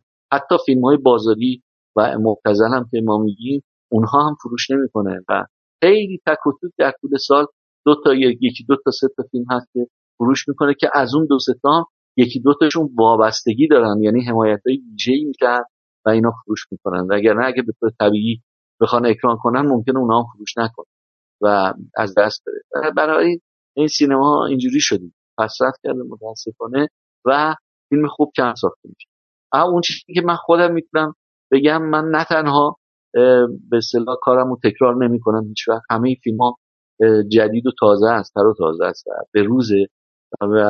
حتی می‌تونید شما الان مثلا خورشید رو ببینید متوجه بشید. اصلا خورشید یه فیلم کاملا روزه. و خیلی شادابه. به لحاظ تکنیکی یا هم کارگردانیش هم به اصطلاح فیلم برداریش هم همه چیزش. همه چیزش اصلا به روزه. و معلومه که این فیلم با شرایط امروزی ساخته شده. و همه جوره بهش فکر شده و فیلم پایه‌ای است. به هر حال می‌خوام بگم که اصلا سینما رو اینجوری دیدن بده. اونطوری که مثلا آقای کیارستمی هم به نظر من می‌دیده خیلی دیدگاه بدی بود و دیدگاه اشتباهی بود. مثلا فکر می‌کرد که تدوینگرها شکل بازاری می‌بینن فیلم رو یا مثلا همش کات می‌کنن. یعنی من نمی‌فهمم. مگه میشه مثلا شما فیلم شهید سالس جوری دیگه منتشر کنید؟ اونم با یه کارگردان باسوادی مثل شهید سالس. نمی‌تونی که سرش کلا بذاری که مثلا بگی من نه میام اینجوری. ما فیلم طبیعت بیجان شما فکر کن بخوای با ریتم تون منتشر تو هم جام کات کنه خب اون یه طبیعت بیجان نیست اون به درد نمی‌خوره اصلا. معنی نداره حس نداره. اون فیلم باید به سبک خود طبیعت بیجان تدوین شه و چه تدوین خوب آقای امامیه. و به هر حال می‌خوام بگم که این گونه نیست. آقای کلسانی اشتباه می‌کرد. اگه من فرض کنیم می‌رفتم طعم گیلاس رو منتاج می‌کردم یا درختان زیتون رو خب مسلمه که این فیلم رو مثل اون فیلم های دیگه کار نمی‌کردن که. اون باید به روش خودش رو پیدا می‌کردم. باید ساختار خودش رو دیدگاه کارگردان رو توش پیاده می‌کردم. من باید احاطه داشته باشم به همه سبکا باید بدونم بشناسم سینما رو خوب بلد باشم. همه دوران های سینما رو آگاه باشم بهش دیده باشم قبلا. سینمای کشورهای مختلف رو دیده باشم. سینما ژاپن ایتالیا فرانسه انگلستان و خیلی جاهای دیگه آمریکا. و در دوره های مختلف دهه های مختلف. ما باید اینا رو همه رو بشناسیم. حالا ببینیم که این فیلمی که در اختیارمون قرار داده در قرار داده شده باید به چه سبک و چه ساختاری ساخته بشه بگردم اون ساختارش رو پیدا کنم. یه مقدارم من فکر می‌کنم که باید برگردیم به اون مسئله معرفت. یعنی کارگردان های ما تهیه کننده های ما متاسفانه به دلیل شرایط اقتصادی روز که روز به روز داره بدتر میشه معرفت خودشون از دست دادن. یادشون رفته که مثلا فرض کن حسن دوستی فیلمشون چیکار کرد؟ چه کمکی کرد؟ چقدر کار کرد؟ چقدر زحمت کشیده شده بود؟ متاسفانه یادشون میره یا یادشون رفته یا نمی‌خوان به یاد بیارن. یادشون نرفته نمی‌خوان به یاد بیارن. بعد میان فیلماشون رو میسپارن دست یک آدمایی که آماتور هستن یا جوانایی که فرض کن اینا باید بیان کنار دست ما حالا دستیاری کنن نباید یا کارآموزی کنن نباید الان بشینن تو تدریس و این خیانت به خود اون جوان ها چون اونا بعد از این مدت کوتاهی اوت میشن نمی‌تونن و این سوء استفاده است. یه جور سوء استفاده است و تعجب میشم از یه سری کارگردان که اینا دامند هم هستن و بعد میان اینجوری کنار میان. میان فیلمشون رو میدن دست همچین افرادی و براشون فیلم مهم نیست. برای همین من گفتم بعضی ما براشون مهم انگار فیلم دیگه از بین رفته. دیگه مسئله این یه فیلم دیگه می‌سازیم یه پولی در یا مطرحیم. بذاریم باشه برایشون اهمیت نداره که بابا سینما هنره. تدوین هنره. و یه نفر می‌تونه بیاد فیلم از این رو به اون رو کنه یا فیلم رو چنان به کیفیت بهش اضافه کنه که فیلم اصلا اون چیزی که فکر کردی بهتر از اون چیز بشه. بهتر از اون بشه که بهش فکر و ما اینو فراموش کنیم. یاد اون بره یه همچین چیزی هست یه همچین اتفاقی توی سینما قرار بیفته. مگه آمریکایی‌ها نمی‌تونن این کارو بکنن؟ مگه تو فرانسه نمی‌تونن این کارو بکنن؟ برن فیلمشون بدن دست آدمای کم چرا نمی‌کنن؟ چرا فیلم سینماشون روز روز قوی تره از نظر تکنیکی جلوتره. برای اینکه اونا کوتاه نمیان که اونا خیلی حرفه‌ای نگاه می‌کنن. تهیه کننده اگه سرمایه شخصیش بود هیچ وقت این کارو نمی‌کرد. نمیومد سرمایه‌شو در اختیار یک آماتور یا یه آدمی که تجربی هست قرار بده. سعی می‌کرد بهترینا رو انتخاب کنه. مثل فرض علی که میگه آقا دنبال همیشه بهترینا بود. چون به سرمایه فکر می‌کرد. آقا این سرمایه علکی نیستش که آوردیم فیلم داریم مصرفش می‌کنیم. این حداقل باید یک کالای با کیفیت بدیم بیرون. یه جنس با کیفیت بدیم بیرون وقتی تماشاگر میره تو سینما احساس ضرر نکنه. تماشاگر احساس نکنه سرش کلا گذاشتن. یا فکر نکنه این فیلم کلاهبرداریه. الان اکثر فیلم ها به این شکل اومده. آدم میره می‌بینه بهش برمیخوره فکر می‌کنه دارن سرش کلا می‌ذارن دروغ دارن میگن و به اصطلاح دست کم گرفتن تماشاگر رو. و هر هر جوری دلشون سرتش آوردن و تونتون گرفتن و هیچ براشون هم مهم نبوده کیفیت چیه. خب اینا باعث میشه که تماشاگر یه بار گول می‌خوره دو بار گول می‌خوره دیگه چند بار. بعد چند کم دیگه نمیره سینما دیگه. سینما رو رها می‌کنه و همون اتفاقی که در سال 55 قبل از انقلاب تو سینما ایران اتفاق افتاد یعنی سقوط و شکستگی سینما ایران همون اتفاق تماشاگرها رقم زدن دیگه. همون اتفاق اینجا خواهد افتاد به زودی زود نه این که میگم به زودی زود یعنی زودتر از اون چیزی که فکرش می‌کنه و سینما شکست کاملی خواهد خورد و با کله میاد زمین و همه نار... هممون ضرر و به نظر من بهتر از همین الان فکرشو بکنیم. اگه می‌خوایم این سینما رو نگه داریم و اجازه ندیم عوامل درجه یکی این سینما گوشه نشین بشن خونه نشین بشن افسرده بشن یا مهاجرت کنن. از این مملکت بزنن برن. باید جلوشو بگیریم. خودمون باید جلوشو بگیریم. هیچ کس نیست به فکر ما. و اگه نکنیم این کارو خب هممون ضرر خواهیم کرد دیگه. سینما نخواهد بود سینما بخواهد توی مجموعه فیلم های ایران حالا چه آثار متأخر چه قبلی چه چیزی بوده که دوست داشتین تدوین؟ یعنی جدا از حالا آثار کیارستمی که فرمودین اون مثلا یه مبحث دیگه تو کارهای فیلمسازای دیگه چه فیلمی بوده که دوست داشتین تدوینش رو انجام بدین؟ برای خودتون به صورت قلبی هر وقت میبینینش میگین که خیلی دوست داشتین تدوینگر اون فیلم می بودید نمی‌دونم خیلی فیلم ها بوده که من دوست داشتم مثلا تدوینگرش باشم.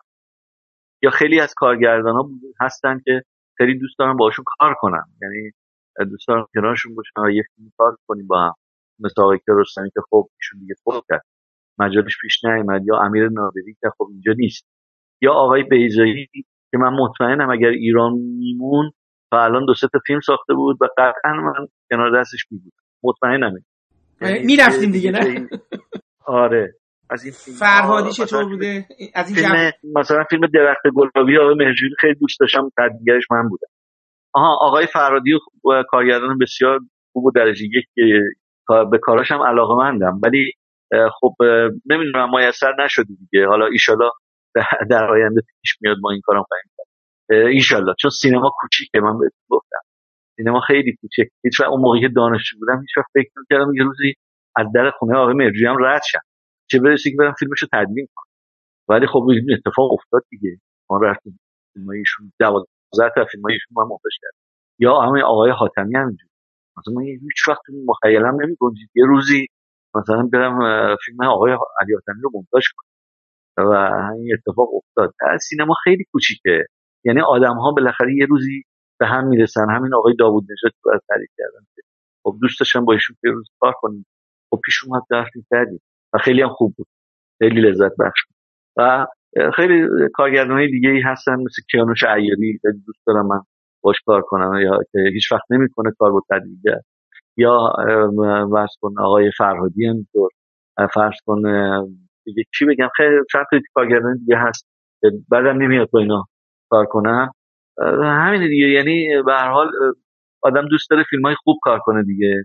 و تو سینمای جهان هم میشه برای ما دو سه تا فیلم نمونه ای که به نظر یعنی بخواین به ما بگین که فلانی اگه می‌خوای بفهمی تدوین یعنی چی یا به نظر شما این بسیار مهمه که حتما ما دقت کنیم. دو سه تا فیلم نمونه ای برای ما از نظر خودتون مثال می‌زنید که ما به اونا توجه کنیم. حالا دوست دارم مخاطبا بدونن که به چه چیزی باید نه که به چه چیزی اینکه یه فیلمی که به نظر شما شاخص تدوینش اون چیزی که شما میگین. حالا در سینمای جهان که خب فیلم های خیلی زیادی هست که شاخص هست. و شما یعنی من خیلی دوست دارم فیلم تدویناش هم دوست دارم. مثلا فیلم جوکر رو دوست دارم تدوین داره. از میان کارگردانه آمریکایی یه کارگردانی به اسم الکساندر پین هست که من خیلی کارایی ایشون دوست دارم. خیلی. و سبک تدوینش رو دوست دارم. و اون روش تدوین رو خیلی دوست دارم. مثل نبراسکا یا ابوکش اینا فیلم های مورد علاقه منه. و تدوین تدوین های بسیار فوق العاده ای داره و اصلا گرفت. و ارزم به که برادران کوهن هست که خیلی دوست دارم یا کریستوفر نولان مثلا خیلی دوست دارم کاراشو دوست دارم اکثر کارش نه همه رو. اکثرش رو دوست دارم ولی اون کسی رو که دوست ندارم کنتین تارانتینو. اصلا دوستش ندارم. چطور؟ به نظر من به نظر من کنتین تارانتینو جعلیه. یعنی یک فیلمساز جعلیه ساختگیه مصنوعیه. می‌دونی؟ چون تقلید می‌کنه یعنی دوست داره خودش هم میگه دیگه. خودش دوست داره تقلید کنه. و البته یکی دو تا از فیلماشو خیلی دوست دارم. مثل مثلا سگهای انباری. سگهای سگهای انباریشو دوست دارم که اولین فیلمش هم یا اون فیلم هشت نفرت انگیز. اون فیلم هشت نفرت انگیز هم دوست دارم. ولی اکثر فیلماشو دوست ندارم. یعنی متنفرم. مثلا از Kill Bill متنفرم اصلا یعنی دلم می‌خواد خرخرشو بجوام یا اون فیلمی که راجع به هیتلر بود چی بود؟ Inglourious Basterds آه آفرین. Inglourious Basterds. مثلا اون خیلی بدم میاد مزخرف ولی خب بین این همه کارا دو سه تا کارش از خوب دیگه. سعیه انباری یا اون فیلم معروفش کار دیگه اون مثلا بد نیست. هم منتج خوبی داره هم ساختار نسبتا خوبی داره. یا همین هشت نفرت مثلا این فیلم روز روزگاری در حالی بودش که اصلا منتجش خیلی بده. خیلی اضافات داره بی کشش داده و خسته کننده است. فیلم خوب جلو نمیره. فیلم نامش هم ایراد داره. به نظر من فیلم خوبی اصلا نیست. واقعا انقدر فیلم خوبی آره نه نه من می‌خواستم مثلا برم سر کلاستون غیر از فیلمایی که می‌برید مثلا به عنوان چیز نمونه ای چه فیلمی رو مثلا فیلم تاریخ جدید سینما؟ گفتم خب. تاریخ سینما من تاریخ سینما؟ آره آره, آره. آره. مثلا اونو می‌خوام که از فیلم تاریخ سینما؟ خب فیلم های خیلی زیادی هست که در تاریخ سینما تدویناشون نمونه است. مثلا فیلم های آلفرد به خصوص دوران طلایی که با اون تدوینگر به خصوص کار می‌کرد و اون اسمش نمی‌دونم چه یادم رفت. فیلم های سرگیجه و پنجره عقبی و اینا رو منتشر کرده که فوق العاده است ما و اینا تدوینی فوق العاده شاهکاری داره. یا فرض کن که مثلا فیلم دزد دوچرخه. تدوین فوق العاده ای داره. یا در فیلم فیلم های انگلیسی مثلا کاروری اون مرد سوم مثلا فیلم خیلی درخشان. و خیلی فیلم هست. یعنی تاریخ سینما خوشبختانه پر از فیلم های خوب و و می‌تونم اینجا بهت بگم فیلم های خوب. که همه توی همه کتاب ازشون برده میشه مطمئنا تدوین تدوین خوبی داره. یعنی اینو حتما تدوینشون داره. همه چیزشون خوبه. همه فیلم خوبه دیگه. وقتی شما میگی فیلم خوب بهترین فیلم فلان یعنی که همه چیزش خوبه. و قطعا تدوینش هم حتما فیلم خوب تدوینش خوبه. حتما حتما. کابوی نمیشه در رو که بالای خوندم فوق العاده است اصلا ساختاره و هم خیلی فیلم های دیگه فیلم های کمیک هست فیلم های باستیتون که توش تدوین مهمه به اصطلاح یا هارولوید فیلم های هارولوید مثلا تدوین نقش داره و اون تنزا در اثر تدوین به وجود میاد خیلیاش خیلی جاها و ارزم به حضور شما که فیلم خوب زیاده. فیلم های برگمن مثلا اینمار برگمن فلینی ویسپونتی آنتونیونی اینا همه فیلم های خوبشون. همه تدوین درجه یک داره. شوخی هم نداره. قشنگ می‌تونیم تدریس کنیم تدوین این فیلم ها رو راجبشون حرف بزنیم ساختارشون. آقای اوزو در ژاپن یا کوروساوا اینا میزوگوشی اینا همه فیلماشون تدوینشون فوق العاده است.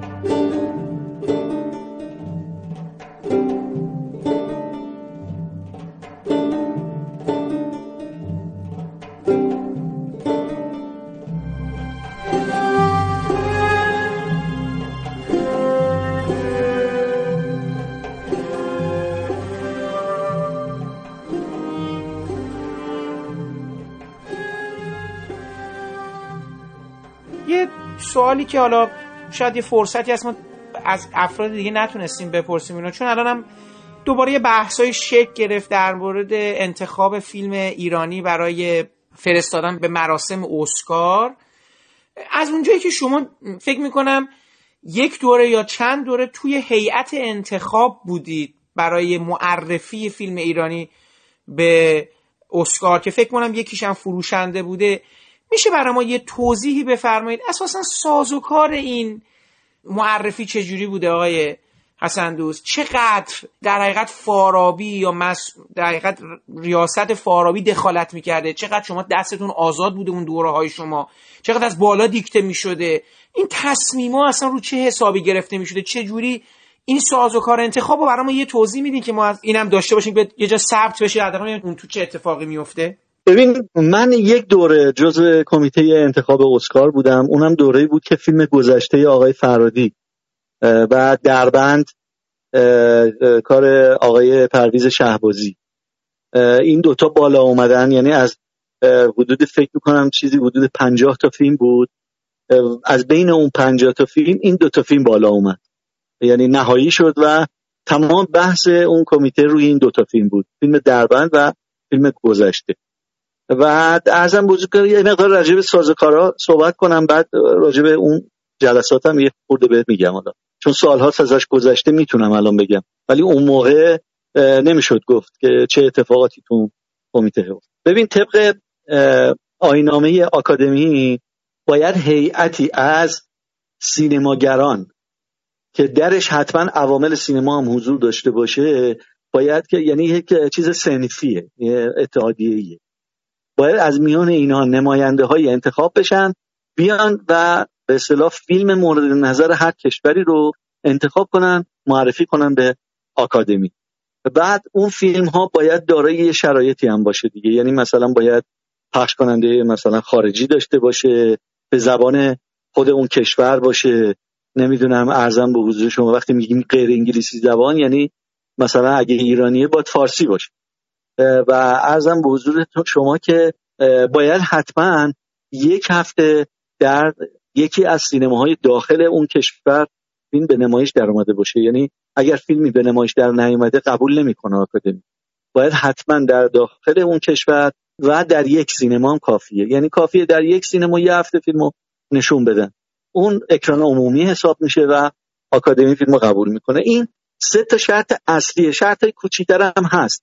که زیاد چیز مهمی نیسته. سه تا شرط مهمش اینه. بنابراین هر حکومتی هر سیستمی اگر می‌خواد فیلم معرفی کنه به آکادمی اسکار باید یک گروهی رو تشکیل بده از عوامل سینما. احتمالا با توش کارگردان باشه تهیه کننده باشه بازیگر فیلم بردار تدوینگر و قصه هازا تا اینجایی که من تا اون سالی که من بودم خب فارابی پیش قدم بود برای این کار. یعنی از طرف وزارت ارشاد فارابی به اصطلاح کاندید بود برای اینکه اون گروه رو تشکیل بده. اونجا هم به اصطلاح اون مدیریت بین الملل فارابی سعی می‌کرد از عوامل سینما انتخاب کنه. یعنی هنرپیشه توش باشه مثلا کارگردان باشه نمی‌دونم تهیه کننده باشه منتقد باشه بازیگر حتما باشه. یه سری از این آدما جمع می‌کردن به اضافه خود به اصطلاح نماینده فارابی که معمولا مدیر امور بین الملل بود که میومد تو جلسات شرکت می‌کرد. آقای حسن زمانی یه سوالی من اونجا فقط بپرسم ازتون. ببینید اونا رو خود فا... اون زمان اونا رو خود فارابی انتخاب می‌کرد یا نه؟ سنف تدوینگرا مثلا سنف بازیگرا یک نماینده رو با رأیگیری و اینو معرفی می‌کرد برای این گروه. اینجوری بود یا نه؟ اونا می‌گفتن کی بیاد؟ نه نه نه. بله فارابی می‌گفت. فارابی زنگ می‌زد اونا به من زنگ زدن گفتن شما حاضری بیایی تو این کمیته شرکت کنی؟ من گفتم بله به شرطی که بدونم چه کسانی هستن. یعنی اون آدماش برام مهمن. برای شما مهم بودن. تو هر جمع آره گفتم تو هر جمعی من نمی‌تونم بیام داوری کنم. بستگی داری که چه کسانی باشن. گفت برای من چند نفر خب اسپورت مثل آقای کیمیایی مثلا خانم معتمداریا آقای بهروز افخمی کمال تبریزی و یک منتقد بود که میشناختمش آدم خوبی بود. و یکی دو نفر دیگه هم بودن. الان یادم نمیاد متاسفانه. و آقای اسفندیاری هم که مدیر امور بین الملل بود. یه چیزی حدود ده نفر که خود فارابی انتخاب کرد. بعد سالهای بعد خانه سینما یه خورده بچه ها اعتراض داشتن که آقا نمیشه و اگه قرار سنفی باشه خانه سینما هم باید دخالت کنه. یکی دو سال هم ظاهرا خانه سینما شرکت داشت تو انتخاب آدما. ولی به هر حال این گزینه انتخاب آدما خیلی به اصطلاح چیز بود. یعنی کار سختیه این کار. چون از یه طرف خب دولت دوست داره خب تو اون کمیته آدمایی باشن که به اصطلاح یه خود به نفع سیستم عمل کنن. هر فیلمی رو مثلا یهو ندارن انتخاب کنن. و همینطور که آدمایی هم باید باشن که خب موجه باشن آدمایی که باشن که تو سینما همه قبولشون داشته باشن. می‌دونی؟ یه کمی براشون سخت بود. ولی به هر حال تا اون سالی که من بودم این روش فارابی بود. و این جمع ما جمع بدی نبود به نظر من. یعنی جمع نسبتا خوبی بود. ولی من شنیدم که این اواخر تو این دو سه, سه چهار سال اخیر اینجوری نیست.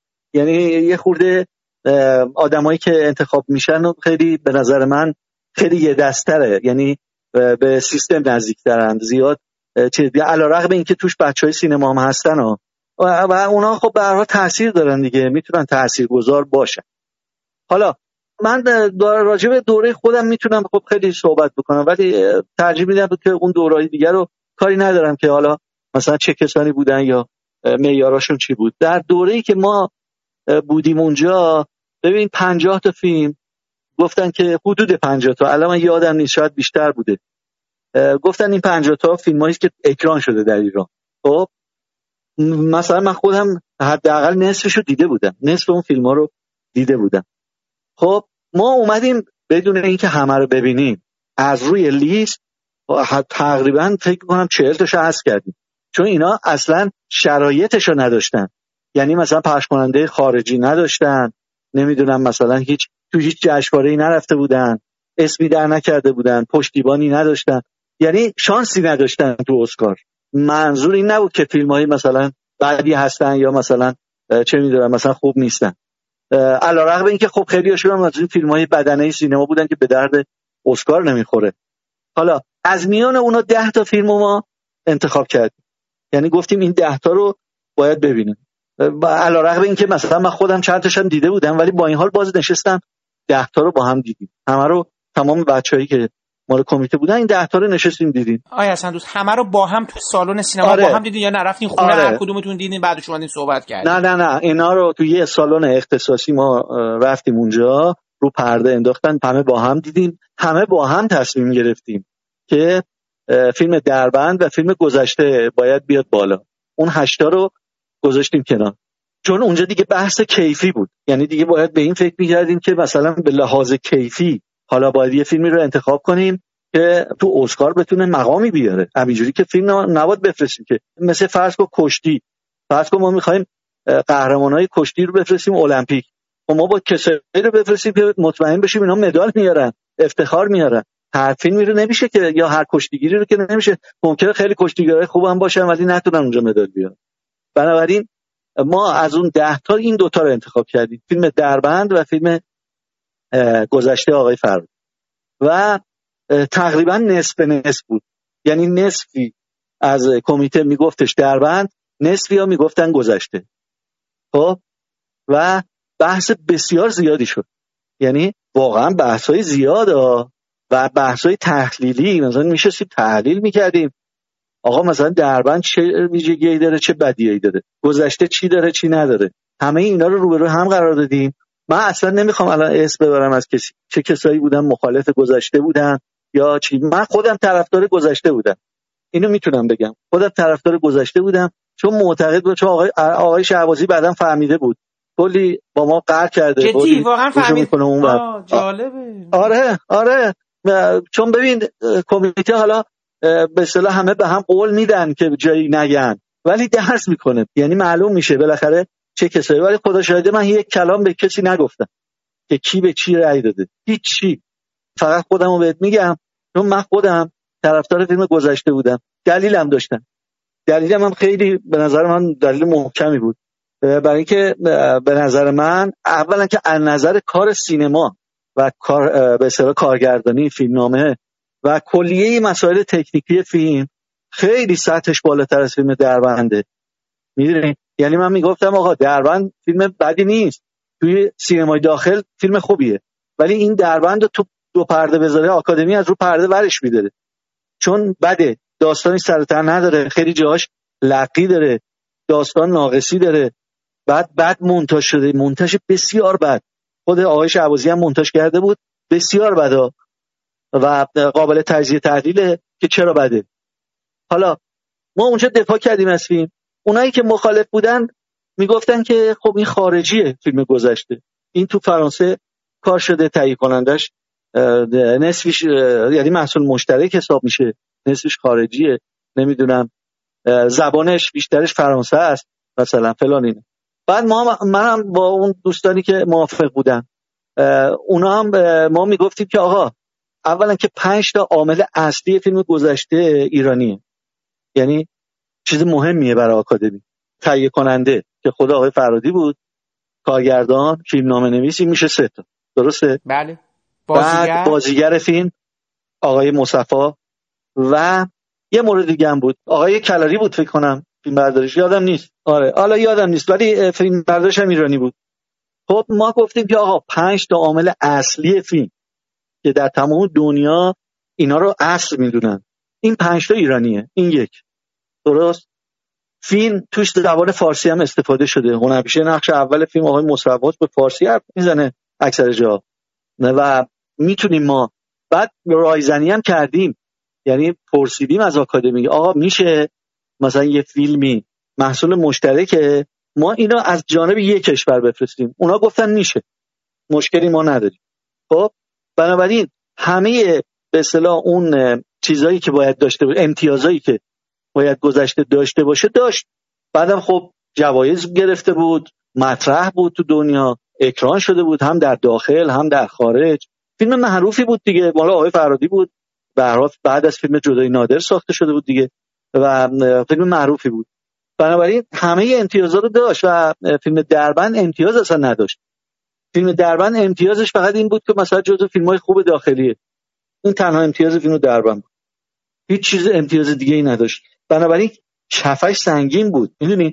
و به قول یکی از دوستانی که باز اونم طرفدار گذشته بود اون می‌گفت آقا ما یه وزن برداری رو داریم میفرستیم به آکادمی که قبلا این وزنه رو برده بالا مدال طلا گرفته. چرا دفعه دوم نباید بفرستیم؟ اگر یه دفعه طلا گرفته دفعه دوم می‌تونه طلا بگیره. ولی اگه بخوایم اون یکی رو انتخاب کنیم ریسک داریم می‌کنیم. و من مطمئنم که اصلا اون کنار گذاشته می‌شد. قابل قبول نبود. اصلا جز فیلم های خوب آقای شهبازی نیست. بعد رأیگیری شد و اینا تو رأیگیری به اصطلاح یک امتیاز بیشتر آورد گذشته دیگه. تو رأیگیری یه امتیاز بیشتر از دربند آورد و به اصطلاح معرفیش کردیم. می‌خوام بهت بگم که اون سالی که ما بودیم اتفاقا خیلی به نظر خودم سال خوبی بود. یعنی حق کسی پایمال نشد. دقیقا فیلم ها دیده شد همش راجبشون بحث و جدل شد. حتی اون ده هم که بهت میگم اونجا خیلی بحث و جدل شد که این دوتا رو ما انتخاب کردیم. یعنی اینجوری نبود اینجوری یهو بگیم این هشتا کنار دو سه تا جلسه بود همه این فیلم ها این ده تا فیلم بحث و بررسی شد تا رسیدن همه به اون دوتای آخری که بعد دیگه دو سه تا جلسه هم روی اون دوتا بحث و جدل فراوان شد که مخالفین سرسخت داشت فیلم گذشته. و پاش باستاده بودن اصلا به هیچ وجه کنار نمی اومدن و تا لحظه آخر هم داشتن در بند دفاع می‌کرد خب ولی خب به هر حال رای گیری اینجور شد. ببین آقای حسن دوست حالا یه سوالی من زیل این می‌خوام از شما بپرسم و دوستم این نظرتون رو بدونم و اینا. خب ببینید روندی که در مورد گذشته شکل گرفت بعدا برای فروشنده هم رخ داده و حالا امسال هم بالاخره برای قهرمان آقای فرهادی رخ داده. ببینید من خودم شخصا از این اتفاقی که افتاده یعنی بگم موضع خودم که استقبال می‌کنم چون دقیقا همین جوری که شما میگید دارم فکر می‌کنم. به این معنا که چون پخش کننده قدرتمندی پشتش هست و کلا کار کار حرفه‌ایه. یعنی اون کارهای دیگه در حد بله در حدی هست که وارد اون بازیه بشه. حالا من دیگه کاری ندارم که الان آقای فرادی اسکار دومم برده و دیگه اسکار سوم عملا غیر منطقیه چون برگمان و فلینی بردن دیگه. و البته آقای فرادی البته یه رکورد دیدم جابجا کرده یعنی در یک بازی زمانی بسیار کوتاهی دوتا اسکار غیر انگلیسی زبان بله. بردن. پس می‌تونه این اتفاق بیفته بله. من مثلا کلا فضای اسکار هم دیگه عوض شده و آکادمی اینا رو همه رو دارم می‌ذارم کنار. من می‌خوام از شما بپرسم که غیر گذشته حالا مثلا اگر احیانا شما امسال در اون تیم بودید مثلا با این معیارهایی که خودتون دارید و اینا باز هم مثلا یک فیلمی از آقای فرهادی رو حالا چه خوب یا بد ولی با اون معیارهایی که شما میگین بخونه رو پیشنهاد می‌دید یا نه مثلا شاید وارد این بشین که ما مثلا فیلمسازهای دیگه ای رو پیشنهاد بدیم که شاید اونها دیده بشوند که این مسیر فقط مثلا یه قهرمانه نباشه. یه مثال براتون می‌زنم و نظرتون رو میشنوم. ببینید امسال فیلم پدرو آلمادوار یعنی آلمادوار فیلم داشت. و یه فیلمساز دیگه اسپانیایی. کشور اسپانیا یا به حال سینماگرای اسپانیا اون سنفی که اونجا هست و دولتی هم نیست به قاعده تصمیم بر این گرفتن که این فیلم دوم بفرستن. نه فیلم فیلمساز تثبیت شده ای مثل آلمادوها رو. البته من این فیلم دوم رو دیدم و دلایلش رو هم می‌دونم چرا اونو فرستادن. به خاطر اینکه فضاش خیلی شبیه فیلم پارازیت بود. یک فاصله طبقاتی یه تنز تلخ. می‌خوام بگم ببینید پارازیت چرا موفق شد. الان کشورهای دیگه هم دارن به اون مثلا یه نگاهی می‌کنن. یعنی اونام یه دو دو تا چهار تایی کردن که به هر حال فیلمشون بره وارد فاز رقابتی بشه و ما می‌دونیم که اصلا کلا این مسئله برای فروش بعد فیلم هاست و حالا خود جایزه لزوما معناش این نیست که این فیلم خیلی فیلم بهتری از اون یکی فیلم و ایناست. حالا همینا رو بله. گفتم. بله. می‌خواستم نظر شما رو بدونم که الان اگه شما تو اون تیم باشید چه جوری انتخاب می‌کنید؟ اصلا معیاراتون همون معیار قبلی هاست یه پیشنهادهای جدیدی فکر می‌کنید بعد داده بشه. چون آقای فرادی همیشه هست و هر چند سال یه بار یه فیلمی داره و رقیب بسیار قدرتمندیه. شما موزه گیریتون چه خواهد بود؟ اگه مثلا بازم دعوت کنن از شما مثلا. ببین الان شما خود منو خوب شناختی تو این مدت. من یه آدم چیزی هستم. یه آدمی هستم که اصلا حاشیه برام معنی نداره. یعنی خوشم نمیاد از حاشیه ها درست. خب خب من اگر تو این کمیته بودم قشنگ دقت می‌کردم ببینم چه فیلمایی هست شرایط آکادمی رو در نظر می‌گرفتم. بعد به اصطلاح اون فیلمایی که واجد شرایط بودن رو اونا میشستیم حالا بررسی می‌کردیم. ظاهرا سه تا فیلم این چیزی که من فهمیدم. سه تا فیلم بوده که این دوستان توی کمیته انتخاب کرده بودن و روی بحثشون روی این سه تا فیلم بوده. یکی فیلم آقای فرادی بوده یکی فیلم خانم منیژه حکمت بوده یکی هم فیلم دشت خاموش بوده. این سه تا فیلم سه تا فیلمی بوده که رسیده بوده به اون مرحله نهایی. حالا اینکه فیلم های دیگه هم بوده یا نه من اصلا نمی‌دونم واردش نمی‌تونم بشم چون خبر واقعا ندارم. نمی‌دونم فیلم دیگه هم بوده. یا نه.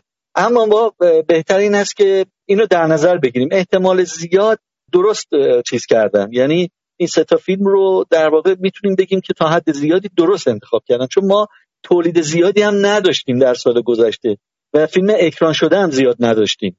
بنابراین دوستان گشتن فیلمایی که می‌تونه تو آکادمی مطرح بشه و اون امتیازات رو داره اونا رو انتخاب کردن بیشتر.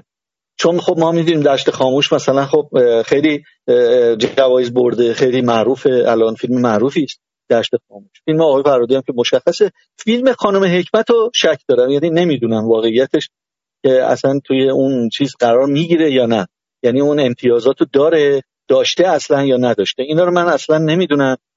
فیلم دشت خاموش هم ندیدم. یعنی هر ستای این فیلم رو ندیدم. اصلا نمی‌تونم هیچ قضاوتی بکنم. اما اگر دیده بودم. چون میگی که اگه اونجا بودی چیکار می‌کردی؟ اگر این سه تا فیلم رو دیده بودم قطعا به اونی که فیلم عالیه و بهتریه رنگ می‌دادم. من کاری ندارم. مثلا کارگردانش آقای فرادی دو تا اسکار گرفته یا نمی‌دونم آقای بهرامی دشت خاموش ساخته. من اصلا کاری نه ایشون نمی‌شناسم. مثلا آقای بهرامی تا حالا ندیدم. خب ولی اگر فیلم آقای بهرامی فیلم بهتری بوده از فیلم آقای فرادی قطعا اون انتخاب می‌کرد نمی‌دونم که الان این فیلم ها از نظر کیفی به اصطلاح چقدر فاصله داشتن. چون فکر می‌کنم دشت خاموش هم همون امتیازات رو داشته. یعنی که پخش کننده خارجی داشته باشه جوایز در جشنواره آورده باشه در داخل کشور اکران شده و کلا کاملا ایرانیه. فیلم مثلا خوبیه همه تعریف می‌کنن از فیلم. همه اینا امتیازاتی است که برابری می‌کنه با فیلم آقای فرادی. ولی ممکنه شما این دوتا رو کنار هم ببینی اونجا تصمیم بگیری. بگی مهم نیست که مثلا حتما آقای فرادی دوتا اسکار گرفته حتما بازی دفعه می‌گیره. نه. اگه فیلمش واقعا بهتر از اونه باید فیلم فرادی بره. ما اصلا شوخی نداریم که ما داریم راجع یه سینما صحبت می‌کنیم. راجع یه صنعتی یا یک به اصطلاح نوعی از فیلم که در ایران ساخته میشه داریم راجع اون صحبت می‌کنیم. می‌خوایم اونو مطرح کنیم. ما که نمی‌خوام آقای فرادی نیاز به مطرح کردن نداره دیگه معروفه. نیاز نیست. ما با فیلمش مثلا معروفش کنیم که دیگه فیلم اول که نیست که بگیم خب یه جوونیه می‌خوایم معروفش کنیم. نه اگه فیلمش واقعا استاندارده و به اصطلاح همه چیش درسته و آدم می‌تونه ببینه بهش افتخار کنه و شانس داره برای بردن باید انتخاب بشه. اشکالی نداره. چه ای داری داره. باید اون دو تا فیلمو یا اون ستا رو در واقع اون ستا رو باید واقعا با دیده هنرمندانه نگاه کرد نه با دیده اینکه کارگردانش کیه.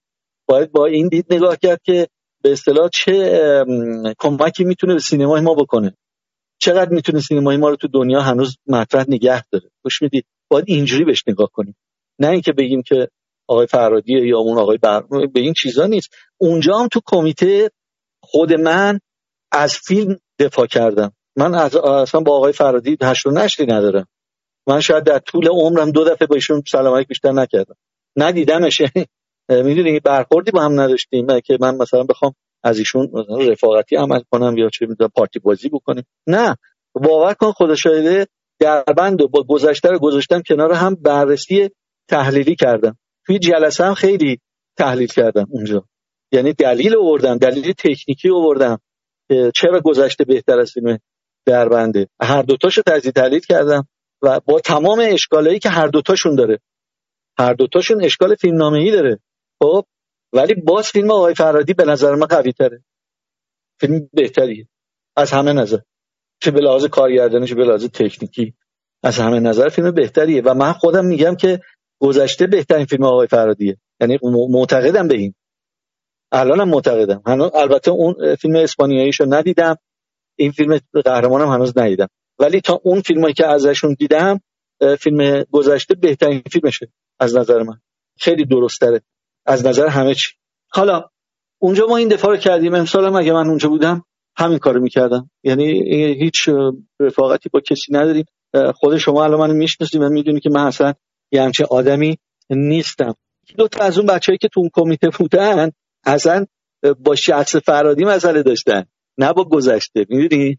و من هی بهشون می‌گفتم آقا شما اونو بذارید کنار. اصلا شما آقای فرادی فراموش کنید آقای فرادی. فکر کنید یه جوون این فیلمو ساخته. فکر کنید یه آدمی این فیلمو ساخته. ما هم دیدیم خوشمون میاد از فیلم ما کاری نداریم که این کارگردان شاید آقای فرادیه. مگه الان این همه فیلم تو دنیا هست؟ مگه ما همه کارگرداناشو می‌شناسیم؟ یا فیلم می‌بینیم میگیم چه فیلم خوبی بود. ربطی نداره. فیلم وقتی که ساخته شد دیگه به نظر من مال کارگردان نیست. به نظر من فیلم مال مردم مال هنره مال هنر سینماست. از دست ماها دیگه خارج میشه از دست فیلمسازا خارج میشه فیلم. فقط ثبت میشه. این فیلمو فلانی ساخته وقتی میگیم دزد دوچرخه درسته آقای دسیکا ساخته. ولی ما اب دزد دوچرخه رو برای خود دزد دوچرخه نگاه می‌کنیم. نه اینکه کارگردانش دسیکاس بریم ببینیم. اینه. خوشحال میشم اگه نکته ای هست که دوست دارین در جمع بندی بفرمایید من در خدمت شما هستم. میگم اون دفعه گفتم خورشیدم رفت برای کاندیداتوری تو جوایز آسیا. خب بد اقبالی بود و جایزه متاسفانه نصیب نشد. ولی خب حالا شما که اصلا به جوایز کاری ندارید اصلا براتون خیلی مهم نیست. ولی کلا میگم حالا ان اگه می‌شد شاید بهانه‌ای بود که ما یه مقدار در مورد خورشید هم صحبت کنیم. ولی حالا ان برای نوبت های بعد و زمانی دیگر. ارزم وجود که می‌خوام یه مقدار راجع به بحثایی که من اینجا با شما کردم و برای اولین بار اتفاق افتاده و چرا من این کار کردم تا حالا همچین کاری رو نکردم. چندین بار پیش اومده و به من گفتن که بیا همچین کار بکنید و نکردم. و چون من ایدم این هست که تدریجا نباید حرف بزنم. تدریجا کار خودش. و خیلی از مسائلی که تو تدوین اتفاق میفته باید به عنوان یک راز بمونه و بعدها باز بشه. موقعی که زنده هست کارگردان و یا تدوین نباید راجبش صحبت و به نظر من این رازه توی اتاق تدوین چه اتفاقی و فیلم به چه شکلی در میاد یه رازی بین کارگردان و تدوینگر و این نباید باز خوب نیست. درست نیست. نمی‌دونم. یک جور فرهنگ می‌خواد. این فرهنگ شاید توی ایران نیستش. شاید توی خارج باشه ولی نیست. به حال این این اعتقاد داشتم برای همین نرفتم یه همچین مصاحبه‌ای. اما شما که تماس گرفتی و مطرح کردی که می‌تونه یه کار آموزشی باشه و به اصطلاح مفید باشه برای دانشجوها و علاقه‌مندای سینما. خب من یه خورده به فکر واداشت دیدم خب چیز بدی نیست. اگر ما تازه گوشه ای از کارامون گفتیم همه رو نتونستیم بگیم و نمی‌تونم هم بگم. به هر حال تا اندازه‌ای که بتونه یک دانشجوی سینما یک علاقمند سینما از اینا استفاده کنه و به معلومات کنه من خیلی خوشحال میشم. برای همین توی صحبت که کردم شاید یه جاهایی این احساس میشه که من دارم خود ستایی می‌کنم یا مغرور هستم یا دارم از خودم مثلا تعریف می‌کنم منم منم دارم می‌کنم من این کاری کردم من اون کاری کردم. نمی‌دونم. اینا چیزایی نیستش که اصلا صحت داشته باشه. یعنی جنبه خودستایی و غرور اصلا نداره. چون من خودم رو شاگرد سینما می‌دونم شاگرد همه کارگردانا می‌دونم و ارزم بزرگ شما که من یه معلوماتی دارم یه استعدادی دارم سعی می‌کنم ازش بهترین استفاده رو توی فیلم ها بکنم. یه داشته هامون منتقل می‌کنم کاملا انتقال میدم به دیگران و از داشته های دیگران هم بهره برداری و این تمام روش من در طول این سالها بوده. اون شور و شوقی که از اول وارد سینما شدم که برای کار اونا اون شور و شوق به هیچ کم نشده از هنوز سر جاشه و من با همون اشتیاقی دارم الان کار می‌کنم که سی سال چهل سال پیش داشتم دارم مطمئن باشین اینو هیچ کمی ازش نشد. پس نداره. پخته تر شدم اتفاقا. تو کارم فکر می‌کنم پختگی زیادی تجربه زیادی به دست آوردم و به اصطلاح خیلی قشنگتر. الان می‌تونم کار کنم ذهنیت های کارگردان رو خیلی قشنگتر می‌تونم از فیلماشون پیاده کنم. بنابراین اگر این احساس در شنونده رو دست داد که من دارم خودستایی می‌کنم یا محدود هستم یا خودم خیلی دست بالا میدم خواهش می‌کنم که اصلا این گونه فکر نکنن. یعنی از جنبه آموزشی به این پادکست رو توجه کنن و برای یاد گرفتن هست. و خوشحال میشم نظراتشون رو بشنوم یا اگه کامنتی می‌ذارن حتما نگاه خواهم کرد. و سوالی اگر داشتن می‌تونن این سوال بپرسن من جواب خواهم داد. و ارزم به حضور شما که همینطور در مورد کارگردانایی که صحبت کردم اکثرا دیدگاه شخصی رو کردم بیان بکنم. اصلا چیز خاصی دیگه ای توش نبود. امیدوارم سوء تفاهمی به وجود نیاد که می‌دونم به وجود نمیاد و ارزم موضوع شما همش همین بود. می‌خواستم بگم که من که همه هستم شاگرد هستم. هنوزم دارم درس می‌کنم و مطالعه می‌کنم. دارم راجع به تدوین پژوهش می‌کنم مرتب و تجربه می‌کنم. هیچ ادعایی ندارم و از دوستانی مثل شما هم که به من لطف دارن. گاهی به من میگن که آقا شما فلان کاری کردی تو فلان همیشه شما میگم آقا خواهش می‌کنم این حرفا رو نزن. من کار طبیعی انجام دادم. کار خاصی انجام ندادم. اگر یه فیلمی فیلم خوبی شده و این به نام همه عوامل هست به نام فقط من نیست. همه زحمت کشیدیم دست در دست هم. تونستیم چون سینما یه کار جمعی یه کار گروهی و همه اون توش نقش داریم. و اگر تدوینگر هم بیاد درست از متریال استفاده کنه و فیلم رو بهتر بکنه به نفع همه است. به نفع فقط تدوینگر نیستش به نفع همه است. و در وهله اول به نفع کارگردانه. چون به نظر من این کارگردانه که مسئول فیلم این کارگردانه که جوابگوه. باید همه جا بره جواب پس بده. سوال می‌کنن باید جواب بده. هر جا میره کارگردانی که سوالا رو جواب بده ما نیستیم. ما اونجا حضور نداریم. ما همه افتخارمون به این هستش که اسممون توی یه فیلم خوب بیاد. همه افتخار ما به این. هیچ چیز دیگه پشتش نیست و در واقع همه چیز یک جور بدبستون اتاق تدوین محل بدبستون یک چیزی من اضافه می‌کنم به فیلم و فیلم یه چیزی به من اضافه می‌کنه. کارگردان به من یه چیزی اضافه می‌کنه. من به کارگردان یه چیزی اضافه و ما داشته همون باز میریم بیرون به کسای دیگه عوامل دیگه منتقل می‌کنیم. و این همینجور ادامه داره دیگه. اگر این سیستم خوب توی کل سینمای ما جاری می‌شد مطمئن باشید که سینمای ما خیلی بهتر از این بود. خیلی بهتر از این می‌شد که الان هست. و هیچ کس نمی‌تونست که اینقدر ضعیفش کنه اینقدر دست کمش بگیره. حالا وقتی که شما این مصاحبه ها رو گوش می‌دید این پادکست ها رو گوش می‌دید این پادکست ها نشون میده که یه آدم چجوری می‌تونه از صفر خودشو بسازه توی سینمای ایران. بیاد بالا بیاد بالا. انقدر بیاد بالا بهش بگن استاد نمی‌دونم حالا جامعه هنری همه قبولش داشته باشن. بعد ارزم به حضور شما که برای خودش رزومه یا یه کارنامه خیلی خوب تهیه بکنه. وقتی که ما اینو می‌بینیم باید به این فکر کنیم آیا این آدمی که این مسیر رو طی کرده این همه تجربه به دست آورده و این بدبستونایی که تو سینما داشته آیا این صحیح هستش که این آدم بشینه تو خونه یا ما نه ما می‌تونیم این آدم ازش استفاده کنیم. باز اگر فیلمی ساختیم بدیم بهش مونتاژ کنه. من الان وضعیت اینجوری پیدا کردم. من فکر می‌کنم سه ساله الان فیلم سینمایی کار نکردم. آخرین کاری که کردم فیلم خورشید بوده که همونطور که خود می‌دونی. تو آکادمی آسیام کاندید تدوین بود. ولی من جایی تبلیغ نکردم چون خوشم نمیاد از این کار. چون خودت می‌دونی زیاد اعتمادی به این جوایز ندارم. حالا می‌خوام بهت بگم که آخرین کارم خورشید بوده. آخرین کار من نشون میده که نه تنها کارم افت نکرده بلکه خیلی پیشرفتم کردم. یعنی هنوز در می‌تونم بگم اوج حرفه تدوین هستم. نمی‌خوام از خودم تعریف کنم ولی واقعیته دارم از بیرون نگاه می‌کنم چون سه سال گذشته. هیچ وقت تبلیغی هم جایی نکردیم. این پادکست هم جنبه تبلیغاتی نداره. حالا یه همچین فیلمی که به اصطلاح یه کار فوق العاده روش انجام شده. همه چیش خوبه. تکنیک فوق العاده داره.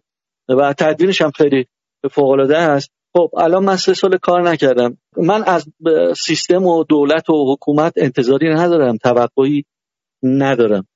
من از خود محیط سینما توقع دارم. از این تهیه کننده ها که بعضیشون ادعام دارن از اینا توقع دارم.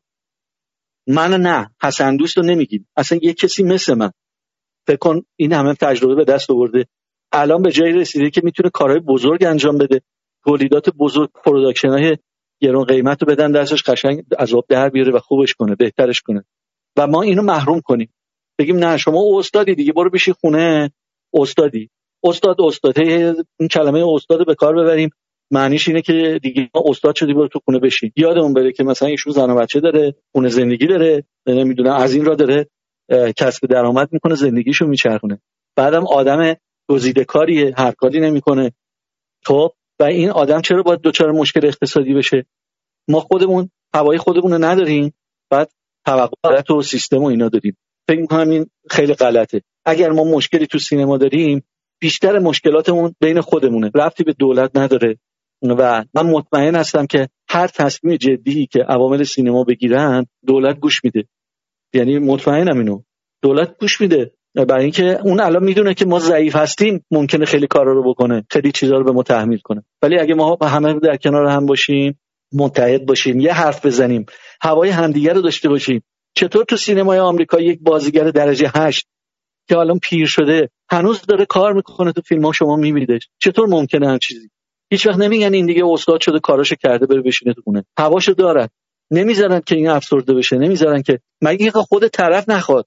من اینو بارها بارها تو فیلم ها دیدم بیو مثلا شما می‌بینی یه آدمایی تو عوامل فیلم تو بازیگرای فیلم بعد میگی که خب چقدر جالب چقدر قشنگه که اینا رو میارن دوباره توی فیلم ها ازشون استفاده می‌کنن. نمی‌ذارن اینا تو خونه بشینن افسرده بشن. خب؟ چرا این اتفاق تو داخل کشور نمیفته چرا هممون خودمونیم؟ چرا همش فکر می‌کنیم که با جیب خودمون رو پر کنیم؟ اینایی که تو این سینما این همه بچه‌هایی که زحمت کشیدن که الان خیلیشون تو خونه ان بیکارن. تو صدا برداری هست تو فیلم برداری هست تو بازیگری هست تو همه رشته‌های سینما این مستاق داره. من از خودم مثال زدم که کاملا الان همه بدونن. یه آدمی مثل حسن دوست سه سال فیلم کار نکرده. ممکنه پیشنهاد داشتم. یک دو تا پیشنهاد داشتم. خودم قبول نکردم. ولی به خاطر که کیفیت نداره. سینما به شدت از کیفیت افتاده. همه دنبال مسائل مالی هستن. انگار که خود فیلم های اهمیتی دیگه نداره. متاسفانه. چون اگر اهمیت داشت ما بهترین عوامل رو استفاده می‌کردیم تا فیلممون خوب بشه. نه اینکه فکر پولشو بکنیم. نه اینکه فکر هزینهشو بکنیم. اگه پولش نداریم چرا می‌سازیم؟ نباید بسازیم. خب فیلم خراب میشه. اهمیت نداره. فیلم خراب بشه. اینی که الان یه مشکل و یه موزل بزرگی این تو سینمای ما و من فکر کنم که به زودی سینمای ما شکست خواهد خورد زمین خواهد خورد و به طور کل از کیفیت خواهد افتاد. اینا تو این چند سال اخیر که به وضوح داریم می‌بینیم دیگه. داره فیلم ها به شدت افت می‌کنه. شما در طول سال چند تا فیلم خوب داری؟ بگی که من ما مثلا بگیم پنج تا فیلم درجه یک ما ساختیم همچی چیزی ما نداریم تو این سالهای اخیر. این اتفاق نیفتاده که سال یه دونه دو تا ممکنه ساخته شده باشه. خب این به نظر من خیلی مسئله مهمیه که همه ما تو سینما باید بهش توجه کنیم. اگر سینما نابود بشه هممون نابود میشیم. هممون بیکار میشیم. نه من حسن دوست همه. و من اینو دارم می‌بینم. به عینه دارم می‌بینم که این اتفاق داره میفته یک موضوع دیگه ای هم که باز توی حرفا قبلا گفته بودم اونم مسئله سینمای مستقله که خیلی روش بحث میشه. من دیدم که بعضی از بچه های سینما رو کلمه سینمای مستقل خیلی دارن کار می‌کنن یا دارن ازش نون می‌خورن. من اینو اونجا بکنم تو مصاحبه گفتم آقا سینمای مستقل ما در ایران نداریم. چیزی به اسم سینمای مستقل وجود نداره. سینمای مستقل یعنی سینمایی که مجوز نمی‌گیره از دولت. این اولین اصلشه. راحت بود بره فیلمشو بسازه. هر کی می‌خواد فیلم بسازه بود بره فیلم بسازه. اینا نشون میده که سینما اصلا مستقل نیست. خب فیلم هم که بدون مجوز اگه ساخته میشه که خیلی تعدادش خیلی خیلی کمه. یکی دو تا شاید جرأت کنن سرمایه گذاری کنن بیان. یواشکی مثلا این کارو بکنن که اونم تازه باز اونم نمی‌تونیم بگیم مستقل چون در بدنه سینما نیست. خارج از بدنه سینما معمولا کار میشه و حرفه توش کمتر دیده میشن. بیشتر عوامل عوامل آماتور هستن. در واقع اونا فیلم های تجربی هستن بیشتر. و فیلم تجربی نمیشه سینمای مستقل. یعنی چی سینمای مستقل؟ سینمای مستقل وقتی میگیم مستقله که از دولت مجوز نگیره سرمایش دست خودش باشه از منابع دولتی نباشه. این دو.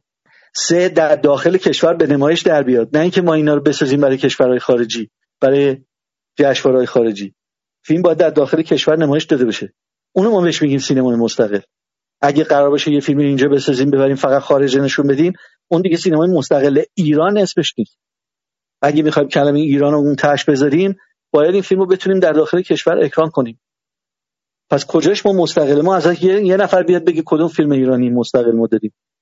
آقای مجید برزگر که خیلی تبلیغ می‌کنه راجع به سینمای مستقل ایشون بیاد بگه کدوم فیلم ایرانی است مستقل امتیازاتی که داره بگه. نمی‌تونه بگه. خودش فیلمایی که ساخته همه دولتیه یعنی مجوز گرفت. پس کدوم سینمای مستقل؟ ما سینما مستقل نداریم. بی خود تبلیغ نکنن این دوستان. چون از قبل این کلمه مستقل به نظر من اشتباهات زیادی اتفاق میفته فیلم از چارچوب بدنه سینما داره خارج میشه و فیلم اختصاصی میشه. خب اون دوستانی که تو سینما کار کردن اینا حرفه‌ای هستن این همه تجربه کردن این همه بیکار میشن و اصلا این فکر رو نمی‌کنیم هیچ این بعضی سینمای مستقل که نظر منه. حالا اگر کسی بعد این پادکست رو گوش کرد بخواد جواب بده بده. من حاضرم تو هر جلسه ای بیام شرکت کنیم با هم. دفعه پیشنهادم دادم نمیان. بیایید بشینیم آقا صحبت کنیم. کجای سینمای ما مستقله؟ اون سینمای مستقل در آمریکا هست. بله در آمریکا اروپا سینما مستقل وجود داره. ولی در ایران سینما مستقل ما نداریم. می‌دونی چیه؟ هیچ منو دوست نداره. عزیزم منو دوست نداره. چون بینایی ندارم همه می‌کنند دستم فرار کنم معلم میگه خدا شما نابینه ها رو بیشتر دوست داره. چون نمی‌بینید. ولی من گفتم اگر ما رو دوست داشت. نابینا نمی‌کرد تو اونو نبینیم. خدایا یه معجزه. برای منم یه معجزه بفرست مثل ابراهیم. شاید معجزه من یه حرکت کوچیک بیشتر نباشه. یه چرخش یه جهش. یه این طرفی یه اون طرفی. یا اینو بگیر. ما رفتیم با مادرم بازار خریدیمش یه لنگش گم شد. آوردم واسه تو. اینو بگیر بهتر واسه تو باشه. زهرا یه خبر خوب. چه خبری؟ من برای مسابقه انتخاب شدم. چه مسابقه؟ مسابقه دو. پس فردا. به کسی که نفر سوم بشه یک کفش کتونی نو میدم. چرا به نفر سوم؟ برای اینکه جایزه نفر اول دوم یا چیز دیگه است. ببینم پسر شما نمی‌خواین مسخره کنه؟ چرا؟ پسر لباس ژیگولو پوشیده. دیگه احمق خجالت نمی‌کشه. به اینا میگن تایید کننده. چی شده نصفش روزش همکار من زنگ زده. اساس در شاپرکا. کلی هم تو صدای ار و قرقر و قرقر توش گذاشته. خب. میگه ناصر مگه تو قرارداد نداری میگم چرا؟ یه بچه چرا تایید کننده تو زنگ زده که می‌خواد مصرفین رو بده من کار کنم. یعنی او کی تو موزش های کننده من آره. نه بابا ببین مطمئن باش اون بدون مشورت من هیچ کاری نمی‌کنه دیروز که زنگ زد. وقتی اینو به من گفت اگه بدونی چقدر از دست ناراحت شدم؟ لعنتی مادر که سر ما رو گنده است. داشت آمیتا پیژامتم که تشریفات فرمودن. آب لیموی حال بر. مار از پونه بدش میاد. صد رحمت به پونه. زبون درازی آبجی کوچیکه دیگه گند گلابم جمتره ترسیدی؟ حق داری. خب ترسم داره. خوشحال باشی جان. یا نه. بیا جلوتر این اسمشو نبری که حاسد ازش تعریف می‌کرد. به این آسونی ها دست بردار نیست یعنی میگین ممکنه دنبالمون کنه؟ شامه تیزی داره. شاید رد پامونو بگیره و بیا. قدیما که این حیات در پیکر نداشت. این جنگل بود. همه چی هم توش بود. شیر خرس گرگ. هر وقت می‌خواستم برم دستشویی توفنگی بابا ما با خودم میبردم. اینو باید بخوری. خوبه برات. بینم با این قم می‌تونی یه جور بخوری؟ تلخه تلخی با قند شیرین نمیشه. شب باید بیچراغ روشن کرد. تلخه مادر. آه در درد درد. دارد دارد دارد دارد مادر مادر جان دارد. مادر مرد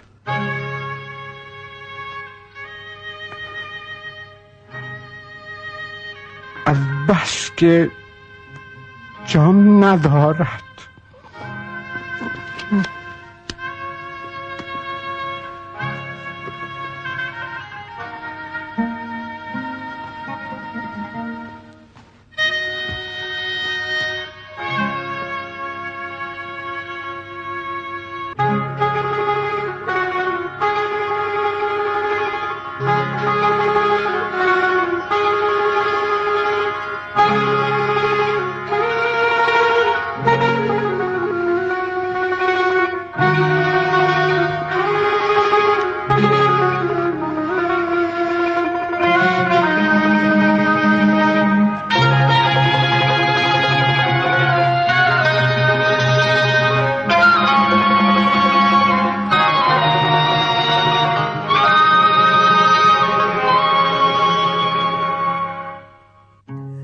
پادکستم همینجا به پایان می‌رسه و من امیدوارم بخش پایانی صحبت های آقای حسن حسن دوست تدوینگر چیره دست سینمای ایران برای شما مفید و شنیدنی بوده باشه. پیش از خداحافظی باید از زحمات آقای محمد شکیبا که تدوین این پادکست رو به عهده داشتن تشکر کنم و برای رعایت نصف نیمه حق معلف از قطعات موسیقی استفاده شده در این پادکست نام ببرم. موسیقی عنوانبندی با نام رقص گدایی از ساخته های گروه کلزماتیکس هست و برگرفته شده از آلبوم موسیقی جنزده باقی قطعات عبارتند از بخشهایی از موسیقی متن فیلم باران ساخته احمد پژمان بخشهایی از گفتگوهای فیلم های پدر جهان پهلوان تختی آسمان محبوب هامون پری نسل سوخته اجاره نشین ها سارا رنگ خدا چکمه بچه های آسمان باران میکس یه حب قند شهر موشها مادر و مجموعه هزار دستان. بخشهایی از موسیقی متن مجموعه تلویزیونی هزار دستان ساخته مرتزا هنانه بخشهایی از موسیقی متن فیلم کیسه برنج ساخته محمد رضا درویشی. بخشهایی از موسیقی متن فیلم نسل سوخته ساخته رامین بهنا بخشهایی از موسیقی متن فیلم آواز گنجشک ها ساخته حسین علیزاده بخشهایی از موسیقی متن فیلم مادر ساخته ارسلان کامکار و من برای پایان این پادکستم بخشی از موسیقی متن فیلم خورشید ساخته رامین کوشا رو برای شما انتخاب کردم که امیدوارم از شنیدن اون لذت ببرید. تا برنامه های بعدی ابدیت و یک روز خدا حافظ و با هم میشنویم بخشی از موسیقی متن فیلم خورشید ساخته رامین کوشا رو.